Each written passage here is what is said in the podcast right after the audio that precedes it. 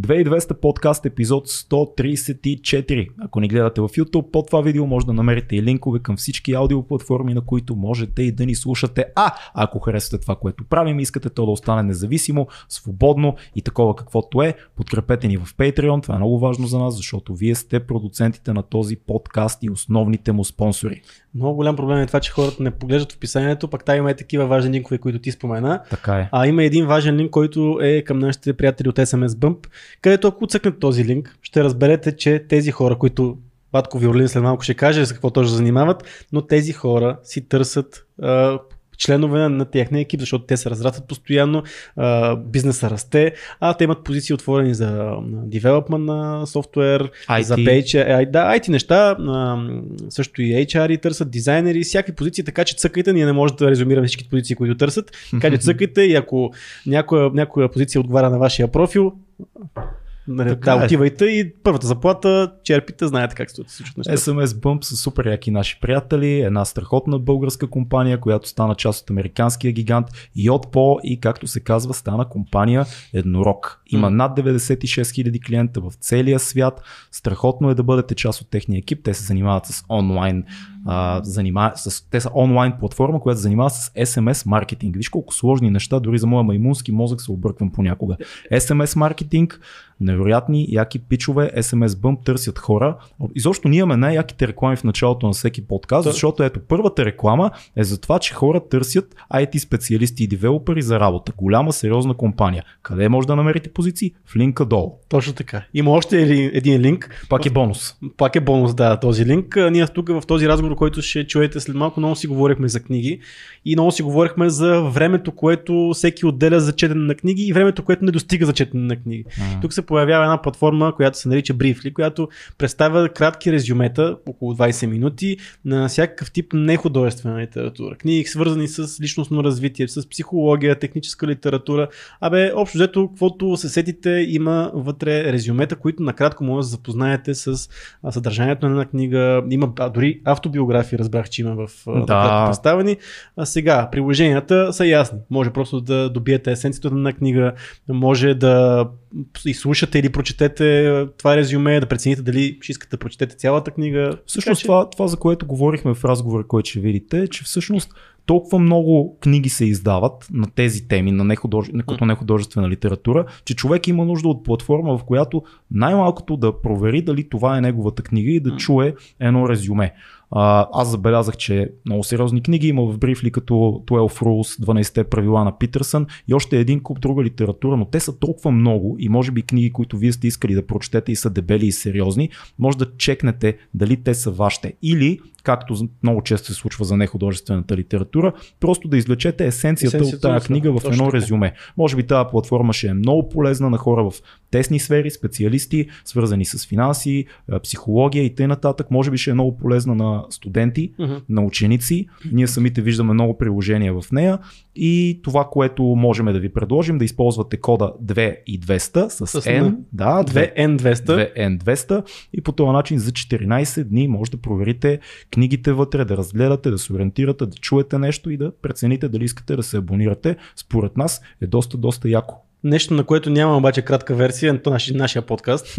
и затова ви препоръчваме да го изгледате до края, защото днес на гости ни беше за втори път Никола О! Томов, нашия голям приятел. Всеки път, когато видя този човек, дали в подкаст и дали случайно на улиците се усмихвам до ушите, защото това ми е един от най-приятните хора, с които аз да си разговарям. Днес стояхме далеч от темите за фитнес и за хранене, говорихме много за техния а, импакт канал, говорихме много за книги, както споменахме, говорихме много за бизнес, говорихме за Абе, адски много теми, които са чисто човешки, а Никола е страхотен човек за всякакъв такъв тип разговор и аз съм много щастлив от това, че той ни беше за втори път на Да, гости. Никола е много интелигентен и готин, млад, смятаме ние преуспяващ нещата, с които се занимава наш приятел. Пак казваме, не е фитнес разговор, точно това го прави толкова интересен. Такъв епизод с Никола вече имаме, тук е всичко, което Цецо изреди. Така че гледайте го. А една от последните, едно от последните съобщения, които ще направим, що този път няма да забравиме, е да ви кажем, че ако искате да носите готини и удобни памучни тениски с ето тази маймунка, тя е тук, тя е тук. Имаме линки за това, те са си наши, собствено производство, не са съвършенни, но ние си ги обичаме, точно като водещите на Аз този лично подкаст. съм а, правил шеловете на ръкавите. Да. Да, ти на, ти на Нощ, ги нощно прави. време. докато- Нощно време, Да. да, капаха ми очите, страшна работа. И филката да. ши, ши, и той И да, По, ши. по цяла нощ под студиото има мазе, ние там шиеме тениски, така че ако искате можете да ни подкрепите и по този начин, да си направите една готина снимка, да си я пуснете в Инстаграм и да такнете Фил. Защо? Защото е Sober Октобър и Фил не е пил. Предстои епизода с Никола, започваме. И, и точно когато почнем и така, след като сме си записали отделно анонса, който е бил в началото, и все едно продължаваме разговора, който е бил на стълбите. Та Яни, Да. разкажи Никола как си, къде ходиш ти, приятелю стар, приятелю млад. Никола от Sticky Brains in the Building, мога ли е така да кажа? Е, Стики Брен са на, на скул, ма да кажем, че По, време, по едно там. време и ти беше там преди 10 Да. а, повече години всъщност. Ще се учиш колко сме стари. Не, така е, да, факт. Повече да е с 15. Но, но да, това беше всъщност на, нашия приятел с Крукти. Мгм. Би трябвало да знаеш, той го той направи логото. Помня, да. да. А, но да, къде ходя, често казвам, не на много места. М. Ходя на фитнес, на жилжицо и работя от вкъщи, така че и до студиото ходя, но нашата Поне- доста не е толкова професионална. Поне не ходиш на работа, да не, вкъщи си работиш. Аз пак ходя на работа. Ние си говорихме точно преди да започнем, че по времето, по което ние записахме нашата, нашия мини сериал, така да кажем, в гората, вие записахте също подкасти на открито и си говорихме точно преди малко и сравнявахме как стила на, на двата подкаста на 2200 и на Impact Да. е прелял в откритите им епизоди. Има неща, които нас ни кефат във вашия, има неща, които вие сте направили. Вие как решите да направите тия епизоди? Защото, да кажем, само то не, е, не сме се разбирали, не сме Да. се копирали, не сме се наговаряли. Оказа се, че по едно и също Супер време... натурално, да. да. да. Така се случват нещата, ма то нормално искаме да разнообразиме Да. обстановката. А, как почна? Ам, защото се чуем нали, как да си направим графика, всеки е по морето някъде и Иско, понеже има повече работа по морето, не спам в подробности. И аз викам, бе, аре да отидем да снимаме един епизод на морето. Ску е вашия човек и наш приятел. С Да. теб, аз го познавам отдавна. Той е Да. оператор на първия ми клип ever в живота, приятел е. Стар, Така е. който се занимава с цялата ви видео, аудио. Всичко прави. Да. Той е шеф на студиото, Той е шеф. CEO-то. Да. Да. си от на студиото. Аз, а, а ние, то, това е друга много интересна история. Снимахме заедно втория ти клип да. и после Жълтия клип. ти прояви, жълтия клип ти прояви вече а, така показа ранната заложба на, на режисурата и стояхме заедно на стоп идва Помня. по вас, цъкахме, да. и, едитвахме. и в нас, и във вас бяхме и Да. правихме монтаж на един твой стар лаптоп. Да, беше много яко. А ти къде спомням- яче? само, само нещо, само нещо че, че ми изкочи в главата веднага. Спомням си как една зима седиме в къщи, при мен в Надежда в моята стая с Никола и аз съм си направил такава доматена супа в една чаша от тея на, на маги доматените супи, да са пълен шит. Да, да, и пия доматена на супа и ми е студено и го питам, искаш ли една супа да ти направя брат? И Никола ме погледна супер сериозно, тогава нямаше брада, имаше дълга коса. Един младеж каза, а не братле, аз такива отрови не пия. Ето виж от тогава е тръгнал. Ето и очевидно аз тогава си мед респект. Тогава просто... си имал някакъв смятам. интерес към снимането, към този тип. Къде отиде тази страст или сега в момента се трансформира в снимането на клипове и такива неща? Запази ли се нещо в тебе? Имаш ли още този, тази мотивация да учиш, да, да разбираш какво се случва въобще в тази насока? Ами да, интересно ми е М. да уча. От време на време, като трябва да монтирам нещо, ми е много фан. Много ми е забавно. А, но осъзнавам, че това не е моята роля. М. И отдавна има други неща, които ме палят, но почна, защото ние бяхме с Кул и с други наши приятели фриданери, нон-стоп скачахме, нали, сега трябва да се покажем Трябва- как се трушиме Аз скулчеше тогава в един техникум, от който в Ломоносов. точно така, от да. който взехме камерата, камерата Точно на така. БНТ за първия клип Точно и така. после мисля, че с какво снимахме? Твоя ли беше? камера, Твоята да, камера да. беше за жълтия клип, Атила е жлъч сив герой, Атила е разкрит тогава. Раз, А този раз- жълт клип, разкрит. Такава беше концепцията или просто стана жълт? Стана жълт. решихме диви хлапета, решихме да експериментираме. Между другото, като си разказа тази история и точно на местно ниво как се случва, аз от малкия град, както взимахме от някъде камера, ходихме някъде да А, снимаме, да. вие тук в а, София сте правили същите схеми, което е Абсолютно. много странно. Да. Как, как нещата се... Нали, ние си говорихме наскоро как малкият град всъщност е квартала и така нататък и реално си, се препокриват А нещата. при нас като- е даже по-странно, защото ние не бяхме от един квартал, ние просто се намерихме. Бяхме през пет квартала. През цяла нищо, София бяхме да, направо, да. Абсолютно. А как се намерихме, човек убиме, не мога да ти кажа. И аз нямам спомен да ти кажа. Да, Обаче нещата си станаха много яко за да тогава. абсолютно. И аз съм ви много благодарен, защото ако не бяхте вие, тия двата клипа нямаше да ги има изобщо. Е, според мен ще ги има по друга форма. Да, ама това беше вярната форма. И за, и за първия, Естествено, и за да. втория това беше вярната форма и, и беше много яко. Така както и да е, кажи за, за открития подкаст на вашата супер Да. тузарска маса, която имате с Как мога да се... Защо пренесохте масата? Това ми е най-интересното. Защото масата е подкаст. Ето. част, от, не, част от него. Това е много хубав отговор. Виж, а, ние, а ние, какво занесохме? Нищо. Нищо. Шашки. Не верно. Ме много ме изкефи картин. Както и да е, това е друга тема. А, И занесохме много осветление. Да. Е, няма А, и- как той ние се светахме с, с 4-5 проектора, защото, прожектора, защото вънка пече много силно и за да се изравниме добре, да. Ей, трябва да се светнем мощно. Да. И ние с Стан направо умираме, защото ни болят очите зверски много. То отстрани свети, ние сме под един транспарант такъв. нали? Е. А, но почва от, аре снимам един епизод, колко може да си вземем микрофоните. да, да, да. Абе, трябва да седим на нещо, Да. ама маса ще ни трябва и оттам нататък просто беше маса цялото това нещо за един епизод, ама сега къде по морето може да снимаме и оттам нататък влезе в една организация няколко месеца. А ви искате да е море. Това е... Искахме да е, Отзад да е мо- морско, вода да да, се да е даден морски Яко. епизода. А, в крайна сметка морето има много препятствия М. да снимаш на, на морето, защото първо, че е много светло, т.е. това означава още повече прожектори, М. за да може да се изравни а, фона. Второ, това означава, че всичко ще прегрее, Мгм. защото там го пече директно слънчева светлина. Да. И трето, там духа и вятър. Да. Тоест в микрофоните какво правиш? То ще бучи И на първа линия на морето обикновено е шумно. Не, Примерно. ние, ние снимахме началото на юни. Да. Плана беше дори края на май да отидем, така че нямаше никой. Нямаше. Но пък това беше другия проблем, че края на май на хората в тази индустрия по морето им е абсолютно все тази. Смисъл, въобще не ги интересува нищо, Да. не им се занимава, боли ги фара. Момента, в който почва да наближи активния сезон, са много заети обаче изведнъж и всичко скача в небесата Мгм. като цени. И в крайна сметка не успяхме. Там и си казахме, добре де, лятото е и за планина. Често казвам, аз тази година нямах желание да ходя на море, като видях колко е гъчкано М. и бях основно по планините, така че се вързи с моето лято, нали, като Да. концепция. Та, та така стана от е, имам една готина идея, виж колко е голямо до... А, King size. искаш ли да споделиш как започна при нас, защото идеята дойде Да, от тебе? Дойде от мене Да. и аз всъщност казах, много интересно, не да го направим като предизвикателство, си викаме гости и всъщност искаме да направим три епизода. Да Всичко направим... почна от идеята за палатки, да отидем За на пала- палатки. Ама да, да, ма да снимаме. Да снимаме. Да, Да, правим подкаст в Да. гората общо. Не, Това просто беше... Цецо разбра, че единственият начин аз да отида на палатка, е ако го а, направим под формата на епизод и аз се жертвам, защото аз не ходя по палатки, не бях ходил никога преди това. Между другото, един, а, И така се навих да го направим. един а, познат, а, който ме видя и каза, бе, гледах вашите епизоди. Вика, Орлин, въобще не му беше неговото място. Само, че като един както сте сложили там, и не, не, не му беше удобно но през цялото време. Стана ми втория ден, ама си тръгнахме вече, като ми стана. Да, та идеята те в един момент казаха, ама то трябва много осветление да занесеме. Обаче ние нямахме бус, както каза вие, да занесеме нагоре по чукарите и с на гръб, на четири гърба и на един голф. О. Предесохме всичко, да. Кеф. Защото реално чаленджа при нас беше, че ние много искахме да има нощно, Да. нощна атмосфера. Знаехме, че снимаме един, атмосфера е много. един Мгм. ден и едно нощно. Като цяло идеята май почна от нощно, после решихме да почнем с дневно да го усетиме и най-трудното визуално беше да се стъм в кадър.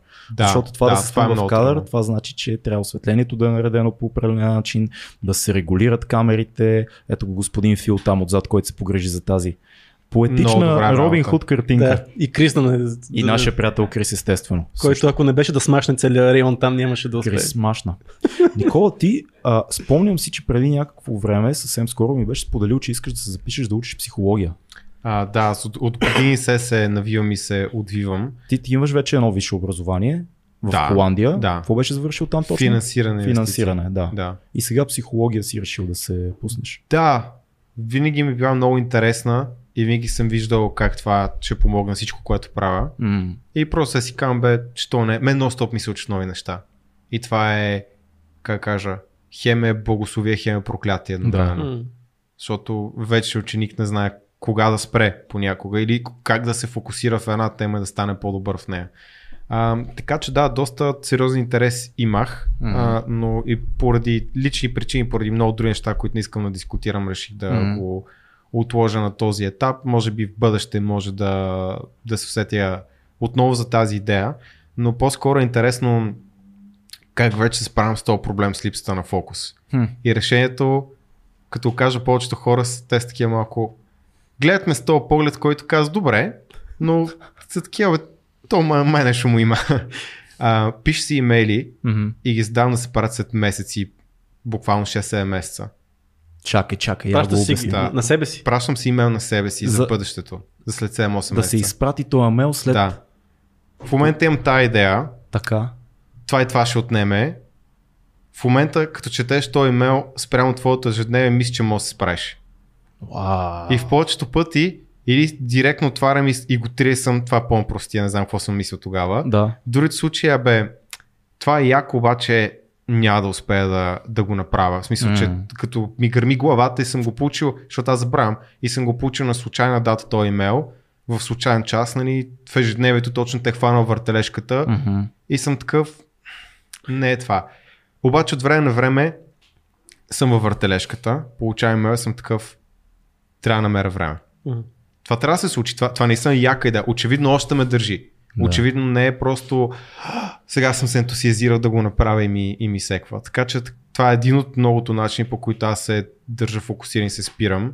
И понеже не го мисля постоянно, защото съм написал имейла, изпрати съм го, дори забравям много често за тези неща, или ми стоят много назад в приоритетите в съзнанието, някакси ми помага да не го мисля и отново и отново и да, да ми пречи на процеса и да забивам. А как издържаш тези 6 месеца, защото при аз съм от същите, аз съм от точно този тип хора като тебе, които постоянно се правят нови неща и постоянно има някакви нови идеи, обаче на мен като ми дойде идеята, аз искам веднага да я направя, защото знам, че ако... И аз. Да, как издържаш тия 6 месеца, като си пуснеш мейла, да издържиш, да изчакаш да си го получиш след това. Ами, Да забравиш. Да, много забравя. работа. Да. Мисъл, много ангажименти така или иначе. В някаква степен дисциплина. Знам, че импулс е силен на момента. Мгм. Това е както като видиш кофти храна, обаче ти се яде. Мгм. Импулсът в началото е най-силен. Но ако изчакаш 20 минути, не ти се яде толкова много. Така че знам, че импулсът в началото е силен. И също така съм си поставил друго условие, което работи за мен, не че е ефективно Мгм. за всички, че наградата ми за добре свършената работа е да започне готината идея, която ми е дошла. И в повече случаи така се получава, че аз трябва да свърша тази работа следващите 3 дни, Мгм. някакъв важен проект или нещо такова. И като минат тези 3 дни, пак отново импулса, ако е спаднал достатъчно, си кам, това е поредната, поредната идея, която може би не е толкова разумна. А, по някой път, ако остане, съм много ентусиазиран, М. свършил съм скучното, гадното и съм готино ми е да го правя даже. Аз те разбирам, моя а, вариант обаче на това е, имам на, на телефона имам бележки, такива mm-hmm, мемос. да. И когато ми хрумне нещо, което е свързано с идея за филм или за песен или нещо за подкаста или нещо да снимаме, основно в тия три сфери, записвам бележка на телефона, колкото мога по-подробно, ма такова набързо, не я обмислям. И я оставям. И след седмица, ако скролвам надолу, защото аз често скролвам през тия бележки, между другото М. имам този телефон от година и половина, вчера видях, че имам 400 бележки на събрани на телефона, е което ужасяващо е направо. Но ако скролна и мерна заглавието и същото нещо все още ми е интересно, значи си струва, значи има нещо. Ама не става Да. ли много разбъркано като рандом бележки на някакво място, като Ами, хвърляш? ами не, защото ти реално като сложиш заглавие и скроваш и виждаш. Примерно, идея за филм, две точки, Да. какво си. Песен, две точки, за подкаста, да, да, всичко е такова и ти скроваш. И, и горе-долу, само минавайки през Да. текста, вече си спомнеш идеята, ако не си спомниш, отваряш кажеш, това съм го забрал, това е много яко. Или Да. пълна глупост в повечето случаи. Като сме тръгнали да споделяме, аз ще споделя моя метод, Да. защото аз четох пък една книга, която и при мен става много работа, много неща. Прочетох една книга Getting Things Done, със сигурност Да. си я срещу, не знам как се казваше автора, забравя го. И той предлагаше някаква система, обаче аз я пречупих и всъщност много аналогово си я направих, въпреки че в компютъра ми е система от папки. М. Ongoing, Frozen Да. проекти и така нататък, всичките проекти, но обаче има една папка Tickwars. Tickwars Tickwers. да, това са проектите, които ми идват, штукват ми и ги фърлям вътре. Мисля, фърлям нещо, Да. което и като отвориш папката, вече знаеш, че това са ти там проектите, които са ти такива, дете си играят с тебе, нали? Смисъл, Гаделичката. чувърката, гаделичката. Отваряш и си кажеш, това може да отиде в ongoing, това може да отиде в pending, това може да отиде в Да. кофата за буклук и така нататък. И това ме навежда на мисълта, ти с толкова проекти, с които занимаваш, два, два YouTube канала, фитнеса, работи, не знам колко компании вече имате, как успяваш да Само две. направиш само две? Добре. Да. Как успяваш да... Твоя project manager, management, как се състои? Как, как ръководиш времето си сам за себе си? Значи първо искам да отбележа нещо, което според мен е, е така болка за много хора. Ам, дори най-добрата методология на света, колкото и да е добра, не може да ме клонира. Мгм, Факт. Така че колкото и да е добра, просто в един момент това съм аз. Тол- Мгм. Толкова мога. Дах най-доброто от себе си. Трябва да се делегира. Трябва да има някакъв екип. Ние имаме чудесен екип в uh, Aesthetic by Science. Това е нещо, което помага. Просто няма друг начин. Наистина няма друг начин. иначе, чел съм много неща, просто съм да правя по-сложни неща, по-прости неща. Ам, това, което последните месеци съм стигнал, е, че ползвам Notion, една много яка апликация. За мен е, често казвам, най-добрата за мой use case. И понеже е много гъвкаво и могат да се правят много неща, имам уникален дашборд, така се каже, в който има доста неща. Много навици си отбелязвам там всеки ден, които правя. И има няколко прости неща, които ми помагат. За повечето от нещата, които направих са изглежда готино, не се ползва. Мисля, че е класика, Да. но по- помага в някои ситуации, но задължително в затварям и отварям всеки ден. Какво ще Мгм. рече това? Смисъл, като по-важно за затвора деня, защото затваряне означава да вие какво съм направил днеска Мгм. и си пише от кое съм доволен, кое не съм доволен, видяли съм нещо, което пропускам, нещо, което може да е по-важно и си имам за бележки де факто. Само единствено от ревюта на всеки ден. Мгм. И знам добре, като няма много задачи в пайплайна или не са ясно описани и така нататък, или са само големи задачи, не са подразбити на по-малки задачи, примерно губа време. Или спадам в заешки дупки, като почва да чета за нещо, О, да, това много ми случва. ме. да, просто излизам отвъд това, което ми е необходимо. Полаял съм информацията, която ми трябва, но продължавам да чета. И затова аз, аз имам и not to do list, М. което малко това, хора е много, имат. това е много добро. Да, бях писал нашия бюлетин скоро за това нещо и пър- първа точка без зашки дупки и без нотификации, защото това е най-голямата загуба на време за, за мене. Ама защо има, има нещо яко в това? Също така мислех известно време, но всъщност ти не знаеш какво в действителност ти трябва. Аз почнах да изхождам, имам много философия за Да. тия неща. Почнах да изхождам от идеята, че ние не знаем. И ако нещо ти е привлякло интереса и се окажеш след 3 часа на другия край на зашката дупка, гледайки съвсем различно нещо, има причина. И в някакъв момент Така е. това натрупване в подсъзнанието ти ще роди нещо.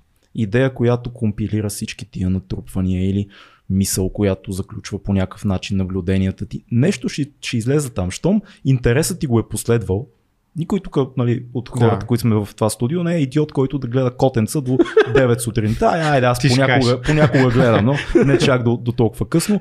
Мисълта ми е, че има, има някакви а, точки, на които гледаш това, този автор, а той работи седи кой си, тази лекция отнема това видео, този човек, я виж колко интересно нещо са направили, бум, бум, бум, в един момент си кажеш, аз загубих 3 часа, ма загуби ли?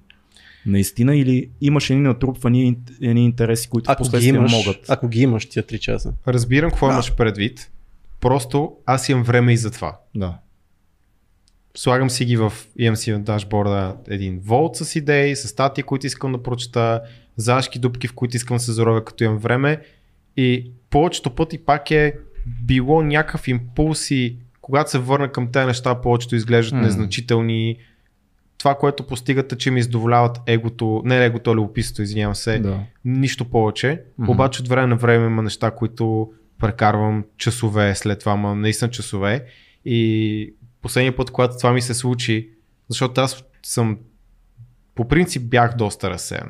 От малък, а, сега говорил съм си и, и с терапевт, а, според нея съм имал някаква форма на ADHD, има кой няма в днешно време, нали, популярно е. Аз не мога да се диагностирам, не искам да се правя на жертва, бях разсеян под една или друга форма, всеки го тълкува както иска. Обаче, когато нещо ми е интересно, винаги е било много трудно да излезна от, от flow state направо понякога. М. И последния път, когато това се случи, мисля, че четох около 8 часа, ресърчах някакви теми, преди да се усетя, че са минали 8 часа. И беше просто вау. Това не ми се случило никога да седна в 9 сутринта и в 5 обяд бях такъв, бе, аз трябва да закусвам. и то беше минало супер много време. А, та, та, да, това е една от зашките дупки, която беше много готина. И беше много ползотворна, защото Да. беше малък детал, но много важен за едни специфични тренировки. А, та, да, имам си просто Малък детайл, но важен за едни специфични тренировки. От 9 до 5. Ето колко сериозен е Никола Джесен. Ами да, просто защото е нова материя и имаше много четене. Но какво трябва да казвам? Та, да си опиша какво съм свършил днес, какви са ми впечатленията, защото го има нали, какво съм свършил, да го разгледам, след което си задам задължително задачи за утре и да погледна какво имам в пайплайна за седмица и Мгм. така нататък и да кажеш, добре, утре ще направя това, това и това, знайки си графика, за да може като стана и отида на компютъра да имам план. Имаш ли дни, в които не правиш нищо? Да, Е, така оставаш си ги... абсолютно. Да. Как ги... Какво правиш? Ами, правя нищо, в смисъл заешки дубки, Да. гледам, тренирам, нали, чета някакви неща дребни, но... Ни без план такива, в които нищо не е на листа. Имаш ли такива? Ставаш и не знаеш. Днес, днес ми е свободен, не знам какво ще правя, нямам план. По принцип, по-скоро това се случва от време на време неделя, Мгм. а, защото тогава просто прекарам време с моята приятелка. Мгм. Да, така че да, искам да прекарам време заедно. Освободил съм целият ден, се, семията. Не влизам, не гледам, не отбелязвам. За мен това е окей. Вие много сте говорили за на тази тема в момента, когато един човек, когато смени а, постоянната си работа, работа с работно време, когато излезе на пазара на труда, дали ще е фрилансър, дали ще е предприемач, всъщност, че най-трудното нещо е точно това, което ти казваш. Ти сам да си определиш какво ще правиш и кога ще го правиш. Да. Защото когато си в една корпорация или в един, на, на, в един офис, там ти е определено времето. Това ли се оказва? До това ли стигате вие всеки път, че всъщност това може би е една от, най- един от най-сложните неща, които първо трябва човек да свърши преди да се замисли да отива на този пазар на труда по този Ами, начин. не мога да ти кажа, смисъл за генералния въпрос, дали е важно, дали трябва при някой да излезе, просто не знам. Това е най-искреният отговор. Мога да ти кажа какво случи, когато дойде COVID обаче. Защото ние говорим с много хора и на първия локдаун, буквално, защото имаше затише два месеца, хората бяха, се страхуваха, нали, какво Мгм. ще стане, нямаха яснота. Два месеца по-късно, като почнахме, правим пак доста разговори с хора. 99% това беше проблема. Всеки работи от вкъщи и уж има повече време, защото не пътува до работа, не се връща така нататък и спи 4 часа. Не знае къде му отива времето. Мгм. Няма мотивация за тренировки. Няма мотивация за нищо, защото всичко просто се размива. Няма граница между нищо. Мгм. Това е много интересно, защото едно от първите неща, които съм чувал, че психолог предписва, когато ти се почувстваш, да кажем, депресиран или изпадаш в някакво нихилистично настроение, в което нищо не се Мгм. случва около теб, нямаш цел. Първото нещо, което се изписва, на близък мой приятел скоро му предписаха така да се каже нещо такова, е да започнеш да си структурираш ежедневието. Малки неща. Ще хода в 9 часа отивам до магазина да купа мляко. В 10 чета вестника. В 11 започвам да работя, това е първото нещо. В 12 всички малки стъпки да ги разбиеш, всички, да. да си разбиеш ежедневието на малки стъпки. И някакси това внася в този целия бездействен, в това бездействено желе, в което изпадаш, някакъв ред такъв. И може би има нещо такова, ако няма някой, който да ти разбие, както когато работиш М. в един офис, насилствено ежедневието и ти да се чувстваш уж като жертва, изпадайки в това безтегловно такова състояние, ти почваш да се чувстваш ми аз какво да правя? Айде, тук ще свърша малко работа, ще гледам това. Е, ще я ходя на тренировка, ма ми се ходи. Абе, можех да си погледна, примерно, бележките за мой, моя си проект, не работния, а това всичко се някакси прелива в едно, в друго, дните си минават, си по пижама вкъщи. Може и би е това, не знам. много хлъзгав път. Да. И с стотици решения в рамките на един ден, Да. по мое лично наблюдение, които ти носеш как една стъпка по-далеч, една стъпка по-далеч. Но те са толкова малки, но с толкова много и незабележително, че буквално в рамките на седмица рутината ти е в коша. Тотално. И, и това се случи с повечето хора. Смятам, че това е наистина един от, една от по-големите трудности, с които се справят точно хората, когато излезат на пазара на труда. Знам, че това беше трудно и за мен, когато започнах хем горе-долу вече имах яснота какво трябва да правя, но беше трудно да приоритизирам правилните неща, да си направя някаква добра структура. Определено беше много по-неефективно. А то това ще става все по-важно, защото а, работата в офис едва ли ще се върне на същите темпове, както, както беше преди, защото хората видяха, че няма много смисъл да плащат найми на големи офиси. И Абе, може така според мен ще си се се върне. връща. Май се връща и според мен. много ще, според мен, леко, много бавно ще отлее тази вълна. на- Да Да ти видим, кажа да. честно, не съм кой знае какъв капацитет М. за каквото и да е.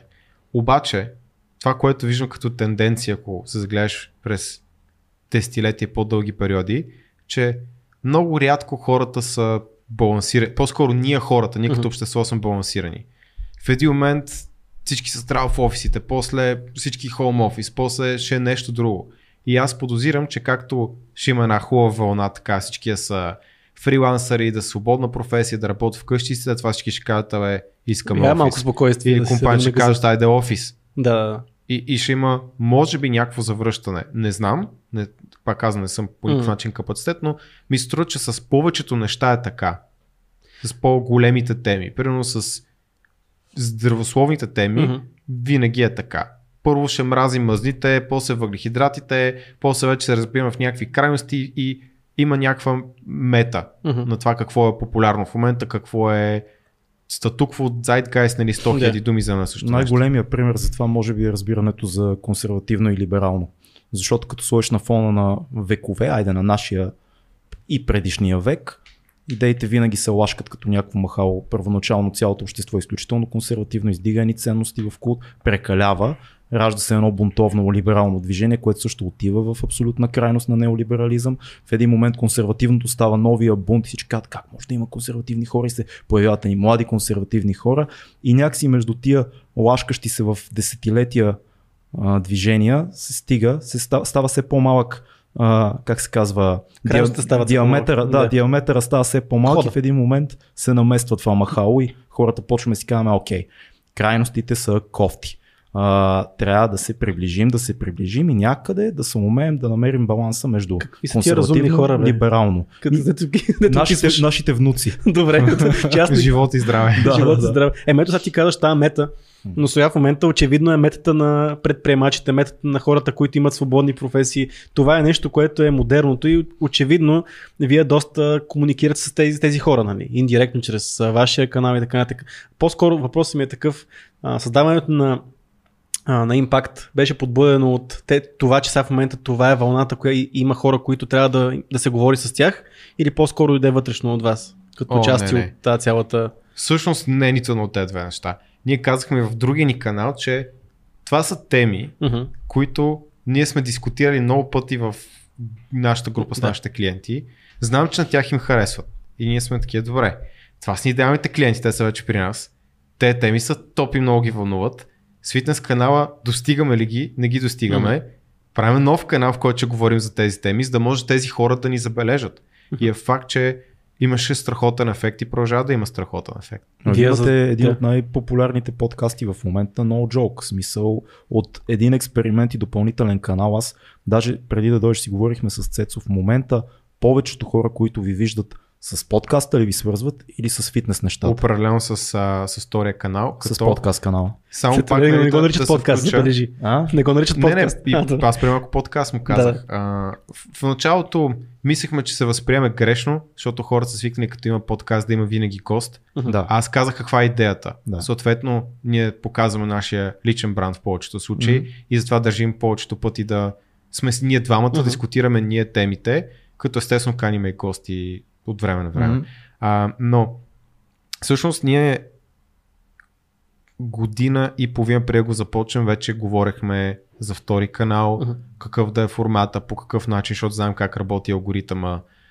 Рано или късно, когато един канал стигне потенциалния лимит от хора, които се интересуват на тази платформа, той умира. Мгм. Просто не се промотира на нови хора. А, и знахме, че трябва да направим нов канал. Да. И изчухме точно как да го направим. Реално ние, преди да го пуснем канала, сме работили 4-5 месеца, за да дозем още някаква техника, да намерим място, някаква локация, да си избистрим още концепцията, да стартираме с лого и така нататък. Така че беше много премерено решение, не беше експеримент. Това не означава, че не сме изненадани от резултата. Защото ние, да, правим втори канал, имаме доста информирано решение това. Мгм. Доста мислен сме вложили в него, но не очаквахме да има такъв отзвук. То, знаеш, това- кое, кое е интересно? Аз съдя по хората покрай мен, с които съм си говорил за вашия подкаст. Мгм. Не, не е, значи, очаквано би било според мен хората да кажат това е фитнес подкаст, като започнете в началото, Мгм. да кажат това е фитнес подкаст, но никой, който аз познавам, не ви възприема като само. Очевидно тая тема съществува в подкаста, но никой не казва това е, защото има чисто фитнес подкасти.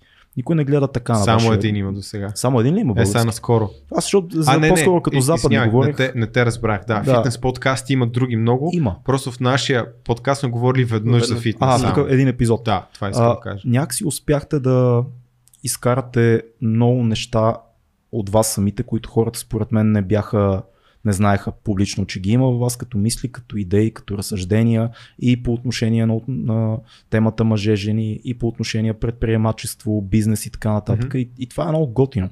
Защото човека е многоизмерно същество. Ние, като ни беше стан на гости, се базикахме, а, че да кажем, вие може би сте срещали проблема, като отидете някъде, някой каже, а това са тия фитнес джиите. Аз преди години съм имал проблема, като отида, кажа, това това да се занимава с раптел, рапъра. Да. А всъщност човека е многопластово същество и трябва да мине известно време преди хората да разберат. Ами всъщност те са предприемачи. И всъщност те а, имат лекции свързани с отношенията мъже-жени. Или всъщност той е режисьор, пък и подкастър и така нататък. Тоест, Готино е, че подкаста може да извади от човека пластовете на личността му. Не мога да се сетя много други форми в интернет, които могат така да дълбоко да извадят неща.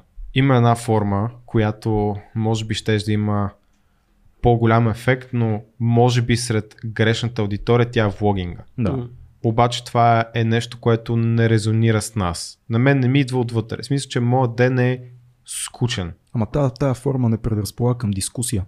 Така Това е е. проблема. Всички теми, по които вие говорите и по които ние говорим тук, те не са стейтмент. Те не са в 10 минути ще ти обясня, Ще ти обясня как, как, каква е тази тема. Те са така. дискусии. Дали дискусии между вас, между вас и гост, между нас. Тук те са огромни теми с много неизвестни, много известни, личен опит, теоретизиране, мислене в ефир, гледни точки, които се сблъскват. Това в влог няма как да стане. Влога е простичък. Направих това и това, хей хора, много е Да, готино. може да споделиш се за идеята канала. и да покажеш себе си и хората Да. се асоциират с тебе. М. Дискусията може би ще се случи без теб отдолу в коментарите. Да. Просто различни формати М. а, и ние избрахме този, защото е по-подходящ. Точно защото всеки си има някакъв интерес. М. Стан много се интересува, то му личи М. взаимоотношения, мъже, жени и така нататък. Мен искрено не ми е интересна тази тема. Личи ти. Ами, аз осъзнавам, че е важно Да. и то благодарение на тези разговори, така че това, че аз къде съм съгласен, къде не съм съгласен, няма никакво значение, Да. но дискутирайки дори да съм опозиция, виждам, че това е важно да се говори. И разбирам, че е важно да се говори и, и вече чувам от много други места, вече ми прави впечатление. Да. С много психолози, които са около мен и така нататък, те казват, има страхотен проблем с това и това. Мъже и жени си разменят много често роли в а, връзките в момента. М. Много жени се оплакват от това на своите терапевтски примери. Абсолютно. Да.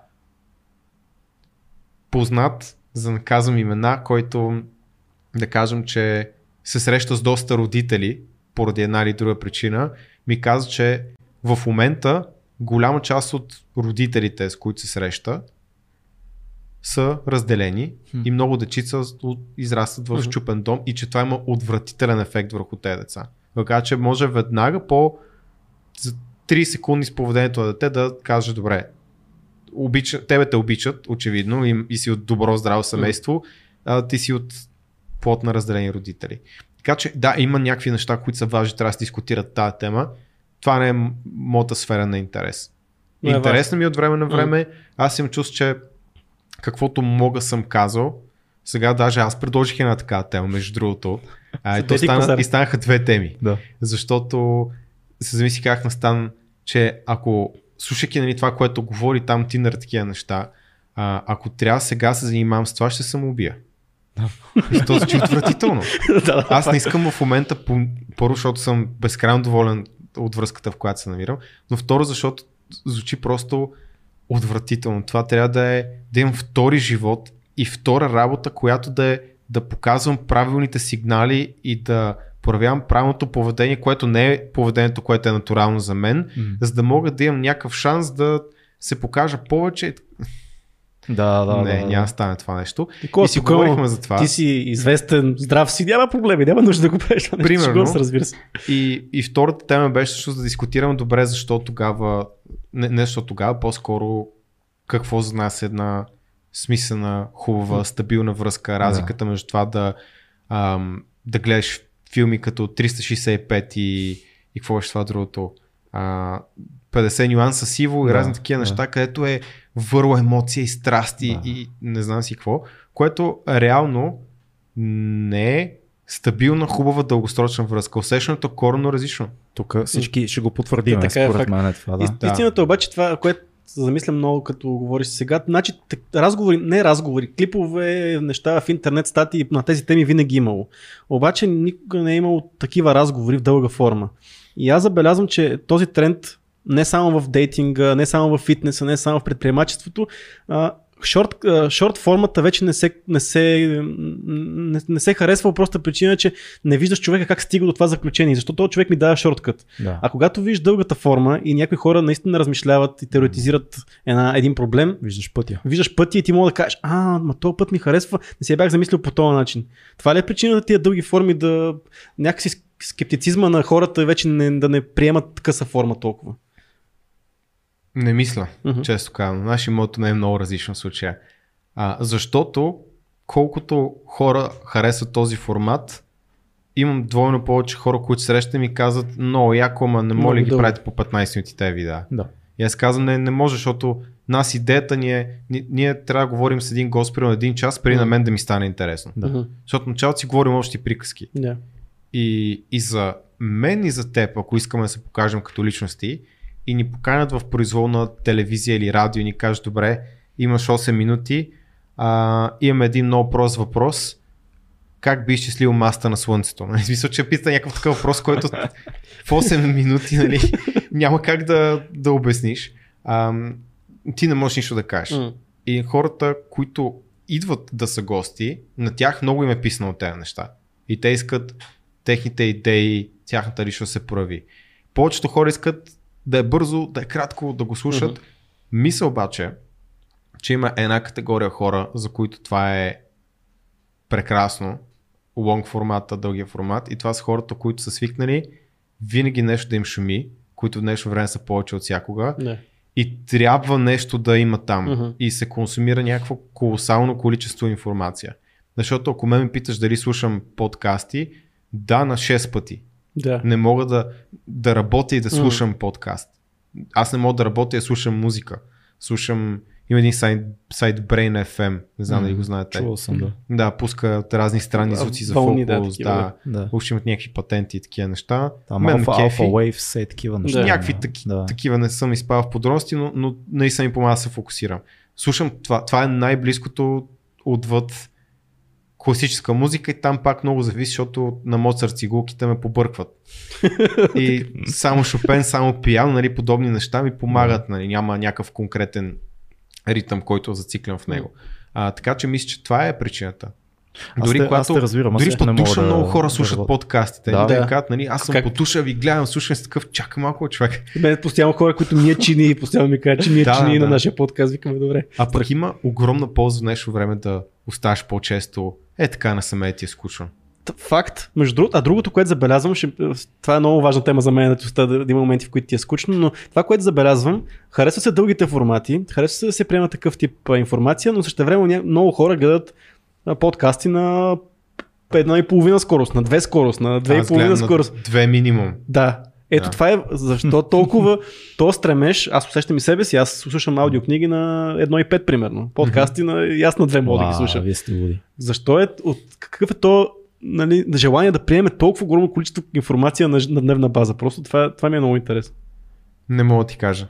Аз мога, мога да спекулирам само първо защо се получава дългия формат. Защото ако седем да говориме, ще е дълго. Да. Защото езика ни проваля. Ти казваш дъвка, аз казвам дъвка и си мислим за две различни неща, Мгм. например. А, така че, Тук малко по Витгенштайн се пускаше е така. По... да, Е, няма значение. Да, да не, кажем. Немец, Да кажем. и той е мислил много за тия работи, знаеш. сигурен съм. Да. Не, не знам всъщност. Не, Ще не съм разправя. Достатъчно Ще отекчим всички него. рязко. А, но ако излезем на дебат, например, ние сме много подготвени, много структурирани, много аргументирани и аз ще кажа количеството полезна информация, което бих казал в един час, 20 минути. И понеже всичко е важно, няма да ме слушаш на по две. Мгм. Докато се обясним, нали, аз имах преди това, не аз това, нали, аз да кажа. И естествено се подготви с дебат, отнема много повече време Да. популярната фраза на Марк Твен си остава вярна. Скъпи еди кой си, нямах много време ти напиша късо писмо, затова ти я писах дълго. Да. Нали? Да. По същия начин е и тук. И естествено, всеки иска да получи информацията по-бързо и да слуша по-бързо, да възприема по-бързо и по същия начин аз по едно време слушах аудиокниги на скорост по 3. Ти вече си ставам шампион. Това беше много интересен експеримент и беше с друга цел. Защото аз всички казват, нали, ти какво запомни, какво прилагаш? Според мен хората, които четат много внимателно и бавно, пак помнят горе-долу толкова и пак не прилагат супер много, със сигурност е повече. Аз по-скоро исках да слушам определен материал, който нон-стоп да резонира и да гърми в главата ми. Аз няма да го запомня, но ще ме настрои в Да. някаква насока. Мгм. Просто да не слушам други неща. Така че това беше друг тип експеримент. Сега не слушам на по три, защото е напрягащо малко. Ам, да. Аз пък знаете ли какво си мисля? Струва ми се, че цялата self-help култура е виновна за това хората да живеят Абсолютно. с идеята, че всеки подкаст, всяка книга, всичко, което слушаме и гледаме, в сърцевината си има една много конкретна и ясна информация, която ние трябва да извлечем. Тя е някъде там и нашата основна задача е ние да слушаме или да гледаме или да четем, за да извлечем тази информация. То е вярно, но пътя е друг. Мисля си, че ако човек по-спокойно подхожда към тия подкасти и просто се и към аудиокнигите и просто се пусне и слуша разговора, защото му е приятен. Почувства се така, се едно едни негови приятели или хора, които би искал да им е приятел, се съберат и си говорят. И някъде в тази атмосфера на спокойствие, мозъкът ти се настройва и сам почва да намира тази информация, която е важна, без да си вдървен, сега ще извлека информацията. Трябва за оптималното време аз да извлека тази информация. От толкова до толкова слушам подкаст, от толкова до толкова работя проект, от толкова до... И това е всеки ден. Това постоянно оптимизиране, което не оставя никакво Хъсъл време. порно. Хъсъл порно, точно. Не оставя време да чил, релакс, той Да. мозъка си работи, тя информацията ще влезе. Аз от време на време чета разни такива много неясни философски книги и се измъчвам много, доскоро се измъчвах, когато чета и си кажа, дъми, нищо не разбирам.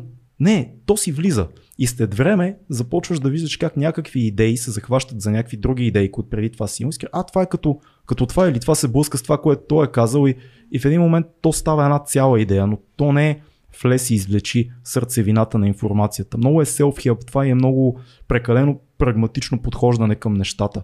Аз се опитвам да се отърсвам от това, защото усещам как тя си се трупа лека по лека информация. Там той си е света става толкова прагматичен, че ти това, то, Ужасно то е. те засилва това в тази посока. Аз. Да. Никой, то никой не чете вече, много малко хора четат за удоволствие в момента. Художествена литература Да, особено. художествената литература става много на заден план. Аз слушам само биографии в момента, защото Биографии ми харесва много. Да. и чета и просто по-различни неща. А, не, да, може би романи, една mm-hmm. точно се каже, но много бавно, защото ги чета на хартия. Да. И е, че аз имам един, един лав, който сега ще кажа, че self-help е като софт порното. Трябва да имаш правилните очаквания за него, Да. защото можеш да гледаш супер много и няма да видиш екшен. Да, self-help Аз не, да, да, да сменим думата self-help. Не ми харесва тази дума. self- Self-help съвсем може да е страхотен, пак Не. казвам, зависи какви си ти очакванията. Personal development. В смисъл личностно развитие. Това не, не е self-help. Е, Ами те сега. се, те, се, те се вкарат в една категория и, и пак Да, това да. е нещо, с което човек може да прекали, пак да казвам, да не стигне до екшена. Мисля, че познавам доста хора, които ние му казваме personal development masturbation и както искаш го Мгм. наречи. Съжалявам всички конкретни метафори, свързани с секса. А, просто така, така, така се кръстили. получава, да. Така са го кръстили. Но, но това, е, това са хората, които са на всеки семинар, mm-hmm. прочели са всяка книга, стават 5 сутринта, правят рутината по 8 часа и така нататък. И нямат нищо, което да покажат за това, което веднага, са чели. веднага ти препоръчвам един а, дъчанин, който споделих в нашата Patreon група онзи ден, който се казва Свен а, Бринкман. Как се казва освен Свен? Свен Бринкман дъчанин. Да. Как да, и освен това е висок с русолява да брада и коса. съмнявам. И слаб такъв, като, като викинг, който е на карнивор дайата. Така изглежда. А, та той има сега, е, е, той е психолог човек и е написал една книга, която в общи линии се казва а, Седемте правила против self-help, нещо такова беше, перефразирам и примерно. Страхотно. Да, и всичко е такова, не, не, не слушай своя self-help гуру, а, не разчитай, че ще извлечеш информацията. Не. Всичко е обратното на това, което ти продават като една self-help идея за твоето постоянно импруване, подобряване. Цялата идея на книгата му е реално, че от толкова желание постоянно да се развиваме и да се подобряваме, ние нямаме нито един момент, в който да сме просто на нормална скорост, на нормално състояние на живеене. И започваме да се комплексираме, защото ако просто имаме семейство и работим нещо, което харесваме и живееме сравнително окей, ние си мислиме, че всички други постоянно се развиват и чувстваме някаква необходимост да се апдейтваме непрекъснато. Абсолютно. И това се свързва нали, с това, че индивидуализма е станал някаква такава мания на съвременното общество, всеки поставя себе си в центъра. Има един друг проблем, който е ужасен. Всички self-help гурута за, за развитие ти казват Нещо много лошо. Казва ти, слушай вътрешния си глас. Последва интуицията си е тия ключови фрази. Аз съм чел някакви други self-help книги тогава. Ужасяващо е. Не го каза толкова често. Еми, то Защото е... този глас на повечето хора им казва вземи кефтетата, пускай ви брадър, сядай на дивана, майната му на този фитнес. то, Какво ще им проблема, работа на тия? проблема, е? тия? Проблема е, че по някакъв начин, когато си кажеш моя глас, моята интуиция, ти изключваш всички обективни критерии за нещо, които са били преди теб. Тоест всички обществени ценности, като семейство, реализация, всички консервативни ценности, ти ги махаш и трябва сам да си измислиш ценности за твоя вътрешен глас. О, това е много трудно. А нито един от нас това не може да го направи, както е писал Великия Ниче. Ние сами не може да си измислим ценностите. Така че този вътрешен глас не е добър съветник. Има и нещо друго, което е ужасяващо. Всеки в момента мисли много за това колко е автентичен.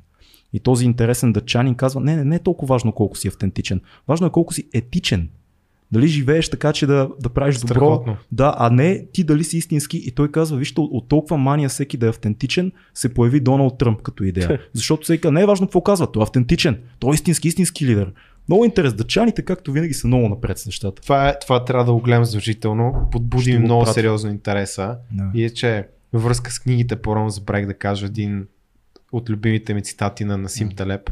А, защото каза за книгите, които объркват. Нали, по някой път и с, такъв тип видеа може да е подобно. Да. че хубавата книга става хубава, като я прочетеш втори път. О, да. Отличната книга е отлична, която прочетеш трети път, а всяка книга, която не заслужава да се прочете втори път, не трябва да се чете един път.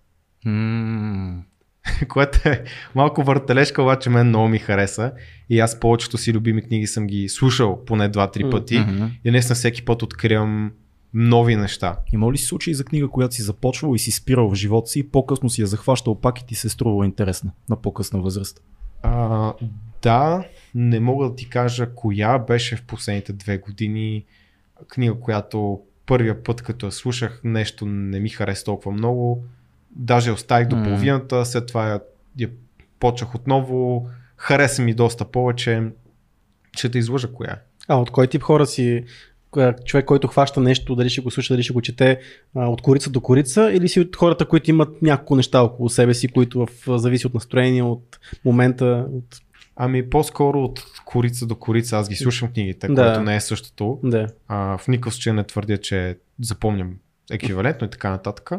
А, но, но и когато слушам книга, избирам по-лесна книга. Да. Има книги, които няма по никакъв начин да седна да слушам. Да. Няма да стане просто. Няма Мгм. нищо, да, нищо няма да разбера. А, но да, обичам да е една и съща тема, за да съм в нея и нали, Да. когато искам да слушам нещо, когато ходя на фитнес и нещо такова, А, си аз упражнявам. осъзнах, че не мога да слушам художествена литература, почти не мога да слушам. Да кажа, аз, Мога да слушам много, примерно, и Струва слушал ми се съм... странно да слушам и, и на мен. Значи и, слу- и слушах приключенията на Том Сойер, защото нещо се съставява. На мисля, тя е проста история, в, нали, няма нужда да задълбаваш толкова много и ми беше супер. Беше ми много приятно. А, слушах последно какво Тери Прачет, примерно, много обичам да слушам, защото там ми е интересно. Но М. да хвана нещо задълбочено, което да тако, с сложни концепции, никакъв шанс. Аз знаеш си мисля, че може да обобщим нещата така, защото говорихме и за бързото слушане, Да. примерно на втора и трета степен. Това може би работи за нехудожествена литература и е добра Мгм. идея. Ако слушаш някаква научна книга, може би на две, защото и аз съм правил такива експерименти, не на две, ама на едно и половина, Да. което и за мен е много. А, нещо такова работи, защото тогава минаваш на изцяло рационално, Мгм. а, рационална Пресяване вълна. Да, и освен това аз на Или резюмета. книга, Резюмета също. на художествената книга искам да й се насладя. Не, Да. влизай тук веднага. Точно. Да, искам факт. да й се насладя. И, и е, една последна такава книга, която случайно ми попадна, просто ми история много интересна, е мемуар на един неврохирург, който а, фаща, ма ще ви излъжа сега точно какъв рак. И умира в последствие. Да. Друг човек довършва дори книгата и той описва живота си последните две години, защото знае, че има много рядък вид М. а, рак. Той не е живял живота си, защото да станеш неврохирург е едно от най-отвратителните и трудни неща въобще. И има жена и дете, детето му се ражда даже точно преди да умре малко. Мгм. И е много интересна перспектива. Да. И е написан като мемуар, не е биография. Но също така за книгите смятам, че когато става въпрос за аудиокнига, разказвач е изключително важен. О, много. И сега слушах точно така, а, продължавам да слушам една от книгите, които слушам, е на Стивен Фрай, но е преведена на български. Мгм. Тя е за Стивен Фрай е гениален, аз напоследък съм страшен човек. фен. страхотен човек. Аз много обичам като актьор. Бях забравил, че въобще той прави книги, че Той, пише книги. той направо си е а, а, антрополог на обществото за мен. Той е изрод. Да, и книгата, която е за а, древногръцките митове и легенди, е много готина, обаче разказвача на български в Storytel, не знам дали мога да казваме имена. Може да кажеш каквото си искаш. Да, окей. А, реклама или не, няма значение, но разказвач просто наистина се личи, че е искал да го разкаже това нещо и той се вживява, М. променя си интуацията постоянно, интонацията постоянно. В смисъл, той личи с актьор Играе, първо, да. той играе роля. М. И го прави страхотно. Мен тази книга ми е огромен кеф да я слушам. Първо, защото съм фен, второ, защото разказвача е в пъти по-добър от много от... Между другото, ще, Другите изли- книги на ще излиза, английски. ето сега на Фил ще кажа, става въпрос за актьор, който играе различна книга. А, сега в момента ще излиза версия на Възстарина на пръстените, озвучение от Анди Съркс. Да, която той ще чете нещата. Кой което... беше Анди Съркъс? Той е Голъм. А, Да, да. Така че ще е интересно. Precious. Записана Ще е е книгата, интересно. с скоро мисля, че даже ако не е излезло, така че ето информация за... Аз със сигурност ще слушам. Аз имах много щастливо такова попадение, опа, много щастливо попадение, когато а, слушах на Улита на Набоков и Мгм. бях много такъв скептичен, че ще мога да я слушам, защото е висока литература такава и все пак говориме за мислите на един педофил, М. който споделя с нас любовните си трепети към едно 12 годишно момиче и се оказа всъщност, че я чете а, актьора в Алексиев, не на Алекс Алексиев, а баща му. Стефан ли му беше първото име? Ах, че Аз съм много скаран. с- Ах, че съм прост. След малко ще го погледнеш, да. сетя, но оказа се, че този човек го чете просто разкошно. А, сега ще се сети кой Алексиев беше, не ми се отваря телефона, ще го правим. Та, съвпадението между текста и гласа му и тая палава дълбочина, която има героя в книгата, някакси беше перфектно. Лошото е, че малко, сега ще кажа нещо много гадно, лошото е, че в Google, като напишеш името на този актьор, излиза как е имал връзка с 20 годишно момиче и някакви снимки как пред Народния театър бърка в панталона някакво момиче и аз бях такъв, а, Е, той точно това е Ето. това, значи човек. ето, Затова книгата така се получава добре. ами явно, да, Разбира- и аз си казах тази порочна мисъл. Да. Сега и публично, но какво да направим? Като се заговорихме за книги, това, което пък в тази линия на personal development, финанси, нали, всичко това, имам чу, че пък се написаха много книги някакси. Изведнъж Да. всеки почна да пише, всеки, който има малко експертиза, започна да пише книга. А мен въпросът ми е, колко пък големи концепции има, които трябва да, да четеме за тях, и колко пъти трябва да ги, а, да ги хранос, да и да ги пре, преживяме и така нататък. Това мен адски много ме дразни. Как, как намираш ти смисленото нещо, което да прочетеш? Ами, Стоян, Стоян Алексиев Да. е актьора. пак доста обширно понятие е личностно развитие, М. personal development, self-help. Има много стойностни книги а, и пак зависи кой питаш, могат да се категоризират по различен начин и някои от тях са много нехаресвани, но реално са полезни за много Мгм. хора. Други са изключително харесвани и гарантирам, че 99.99% от хората най-смисленото нещо, което са извлекли от книгата, че са си задоволи любопитството. Но нищо не могат да приложат. То Да. толкова отвъд техния капацитет, статус и, и включително на мен, а, положение в живота, че няма как. Та книга не е писана за тези хора.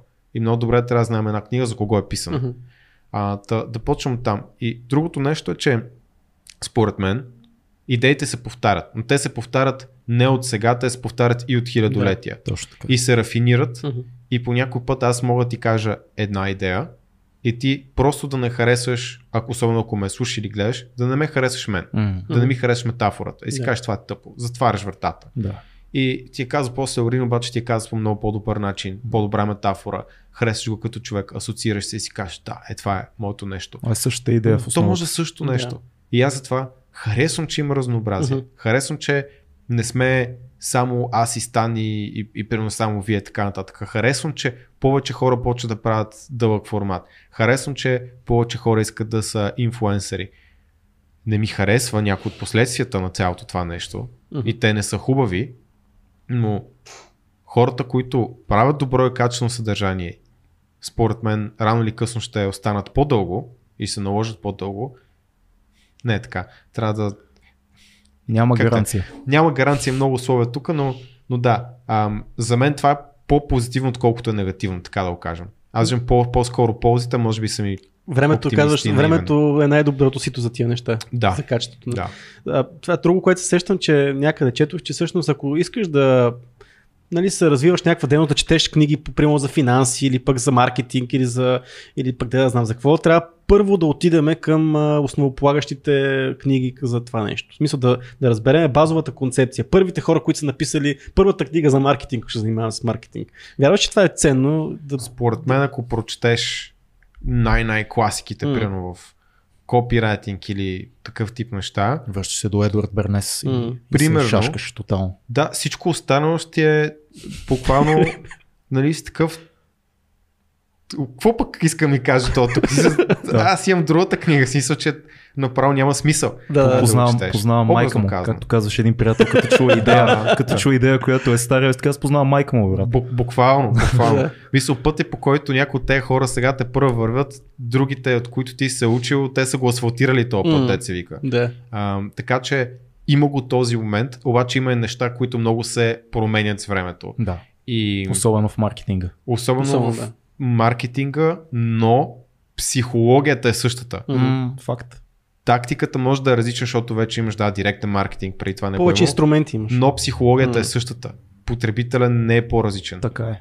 А е в този филм Social Dilemma го доказа, като излезе. Мгм. Да, в го? голяма степен, да. Реално тези всичките психологически лошчета и манипулации, манипулации в големи кавички, които използват социалните мрежи, това са същите неща, които се използват в стандартните телевизионни реклами, преди това в билбордовете, преди това в вестниците, в политическата пропаганда и така нататък. Въздействието звук, цвят, пренареждане на думите, кликбейт му викаме сега, но едно време е било просто вестникарско заглавие, Мгм. което пак виждаш е и се стресираш и искаш да четеш, нали? Да. Readbait. Readbait.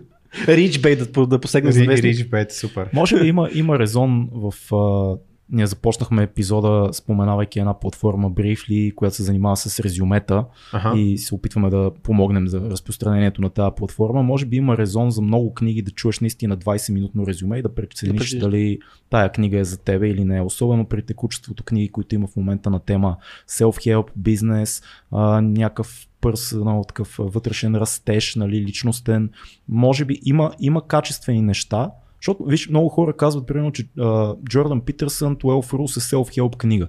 На много места ще Така се води. същите Така се води. категории и, е, и е може би много трудно да убедиш някой, че не, не е точно същото. Т.е. не може да сложиш под същия знаменател Питърсън, както един куп а, автори, които пишат self-help книги и са на същия штамп. М. Много си личи човек, че Джордан Питърсън има кауза. М. Него не му пука дали тази книга ще се продаде 10 пъти или 10 милиона пъти. О, да.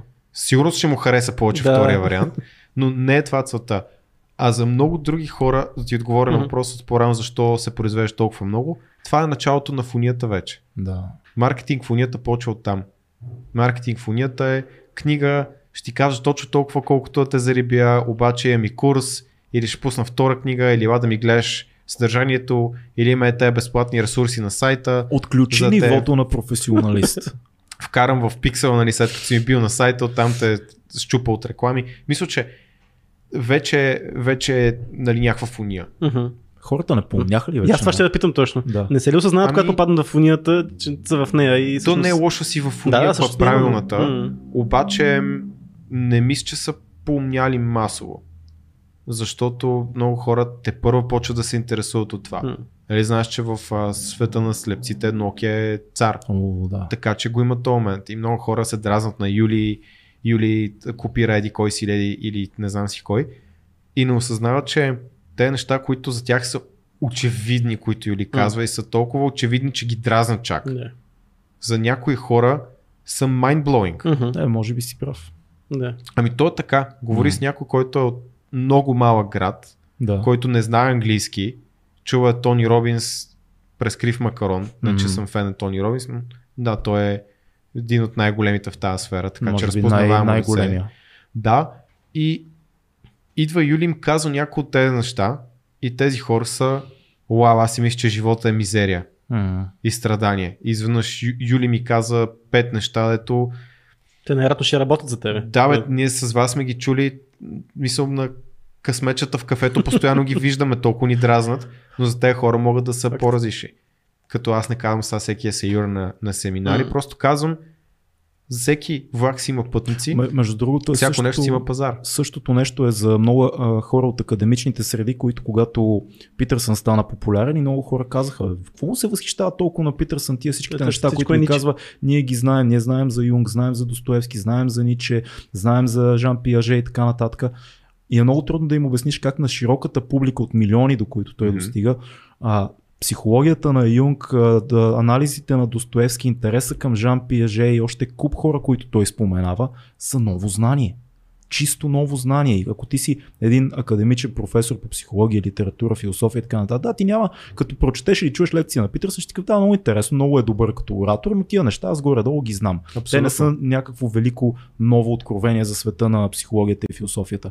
Но за обикновени момчета и момичета в 20-те си, 30-те си, които са далече от това, това е врата. Така че ще излезе, че сравнявам Тонкин с, с не, Питърсън. не, виж не, как, не, странно, как странно се извъртя, но идеята ми е, че си абсолютно прав. Зависи от а, нивото на резолюция от мащаба. За кой човек кое е нова информация. Естествено. Да. Представете си, че ние с вас отидем в Малави, примерно. Къде? Малави. Дори не знам Да, къде е това. Не знам. Примерно, Африка е една от, от, от най-бедните страни. Малави е страна. Да. Да, Никола, вярваше ми, че чувам приятелю за първи път в живота си държавата Малави. и, вярвам ти. И, и да кажем на децата там, почнем да им обясняваме За капитан Basic Петков неща. Не. Прим- Ага, примерно, по-беси, да. Не, почвам да им обясним, примерно, какво е държава. За, дори за, за, това за тях може да е. Аз живея в държава, мисъл, има политици, аре, може би не по този начин, но много очевадни неща за тези хора могат да са mindblowing, защото те нямат то хоризонт. Никой не е дошъл да им каже, аз, аз а, съм имал много висок старт. Много Да. се радвам и съм благодарен на моите родители, че нещата, които примерно Юли казали, някои от self-help а, а, хората в сферата казват, за мен са скучни Да. и са от живелица. Аз съм благодарен, че го имам това. Но има хора, които го нямат. Абсолютно. Много е, много е ценно това А, и... Да, кажи. много хора съм в началото, когато вие започнахте с вашия подкаст, казаха, ето ги новите самоправгласили се self-help гурута, нали? За сигурност имаш такива хора, но до каква степен това се, така, отсяха се тия хора, останаха си верните хора, които разбраха всъщност каква е концепцията за този канал. Има ли още хора, които казват, бе, айде, правете Да. си, ходете си там с О, фитнес, занимавайте. 100% има и те, и те от тяхна гледна точка са си прави. Мгм. Мисля, те са изказали мнението. Аз не съм съгласен. Смятам, че а- аз, аз не провъзгласявам нищо конкретно, нали, което да е супер ново, нито М. казвам, че съм някакъв иноватор. Не казвам, че съм мотиватор или Да. нещо такова. Аз си говоря с Стан на различни теми, каним готини гости, говорим за неща, които за нас са много важни. Бих казал, че говорим с достатъчно хора и то сравнително често, че да знам къде се намират М, да повечето хора в страната, да. И имам доста добро предварително потвърждение, защото те теми сме и говорили много пъти преди да са на канала с нашите клиенти, а, нали сме правили обучение, че това нещо резонира с тези хора. Мгм. Мисля, аз знам, че имам нещо, което хората ще им е интересно. Пък, как му качествявате сета? За много хора ти си а, добрия и спокойния Да. в импакт. Ами, при, примерно, Защото да. виждат, че стане малко по-тегъв, по-агресивен, а, по-крайни позиции взема много често. Обаче, ако обърна монета, Мгм. за много хора, аз съм мекия, М, който факт. го е страх да, Да, каже да, нещо да, или да. няма силно изразена позиция. Да. И много хора не разбират, че за да повлияеш на някой, ако вярваш, че това, което правиш е добро, няма как да си меки, благосклонни, няма как да, няма как да имаш позиция без да си крайен някъде. Така е. Факт. Няма как да стане. Ако се опиташ на всички да се харесаш, няма да се харесаш на никой Мгм. или няма да кажеш нищо смислено. Да. И съдържанието на тези хора обикновено не е интересно, то е скучно. Да. И то си личи, че те са че се спрат точно тук и точно тук и не, прекас, не прекрачват границата. да. Леда е тънък, нали, по който се ходи там или границата е тясна, си точно на границата, да не си много отвъд нея, Мгм.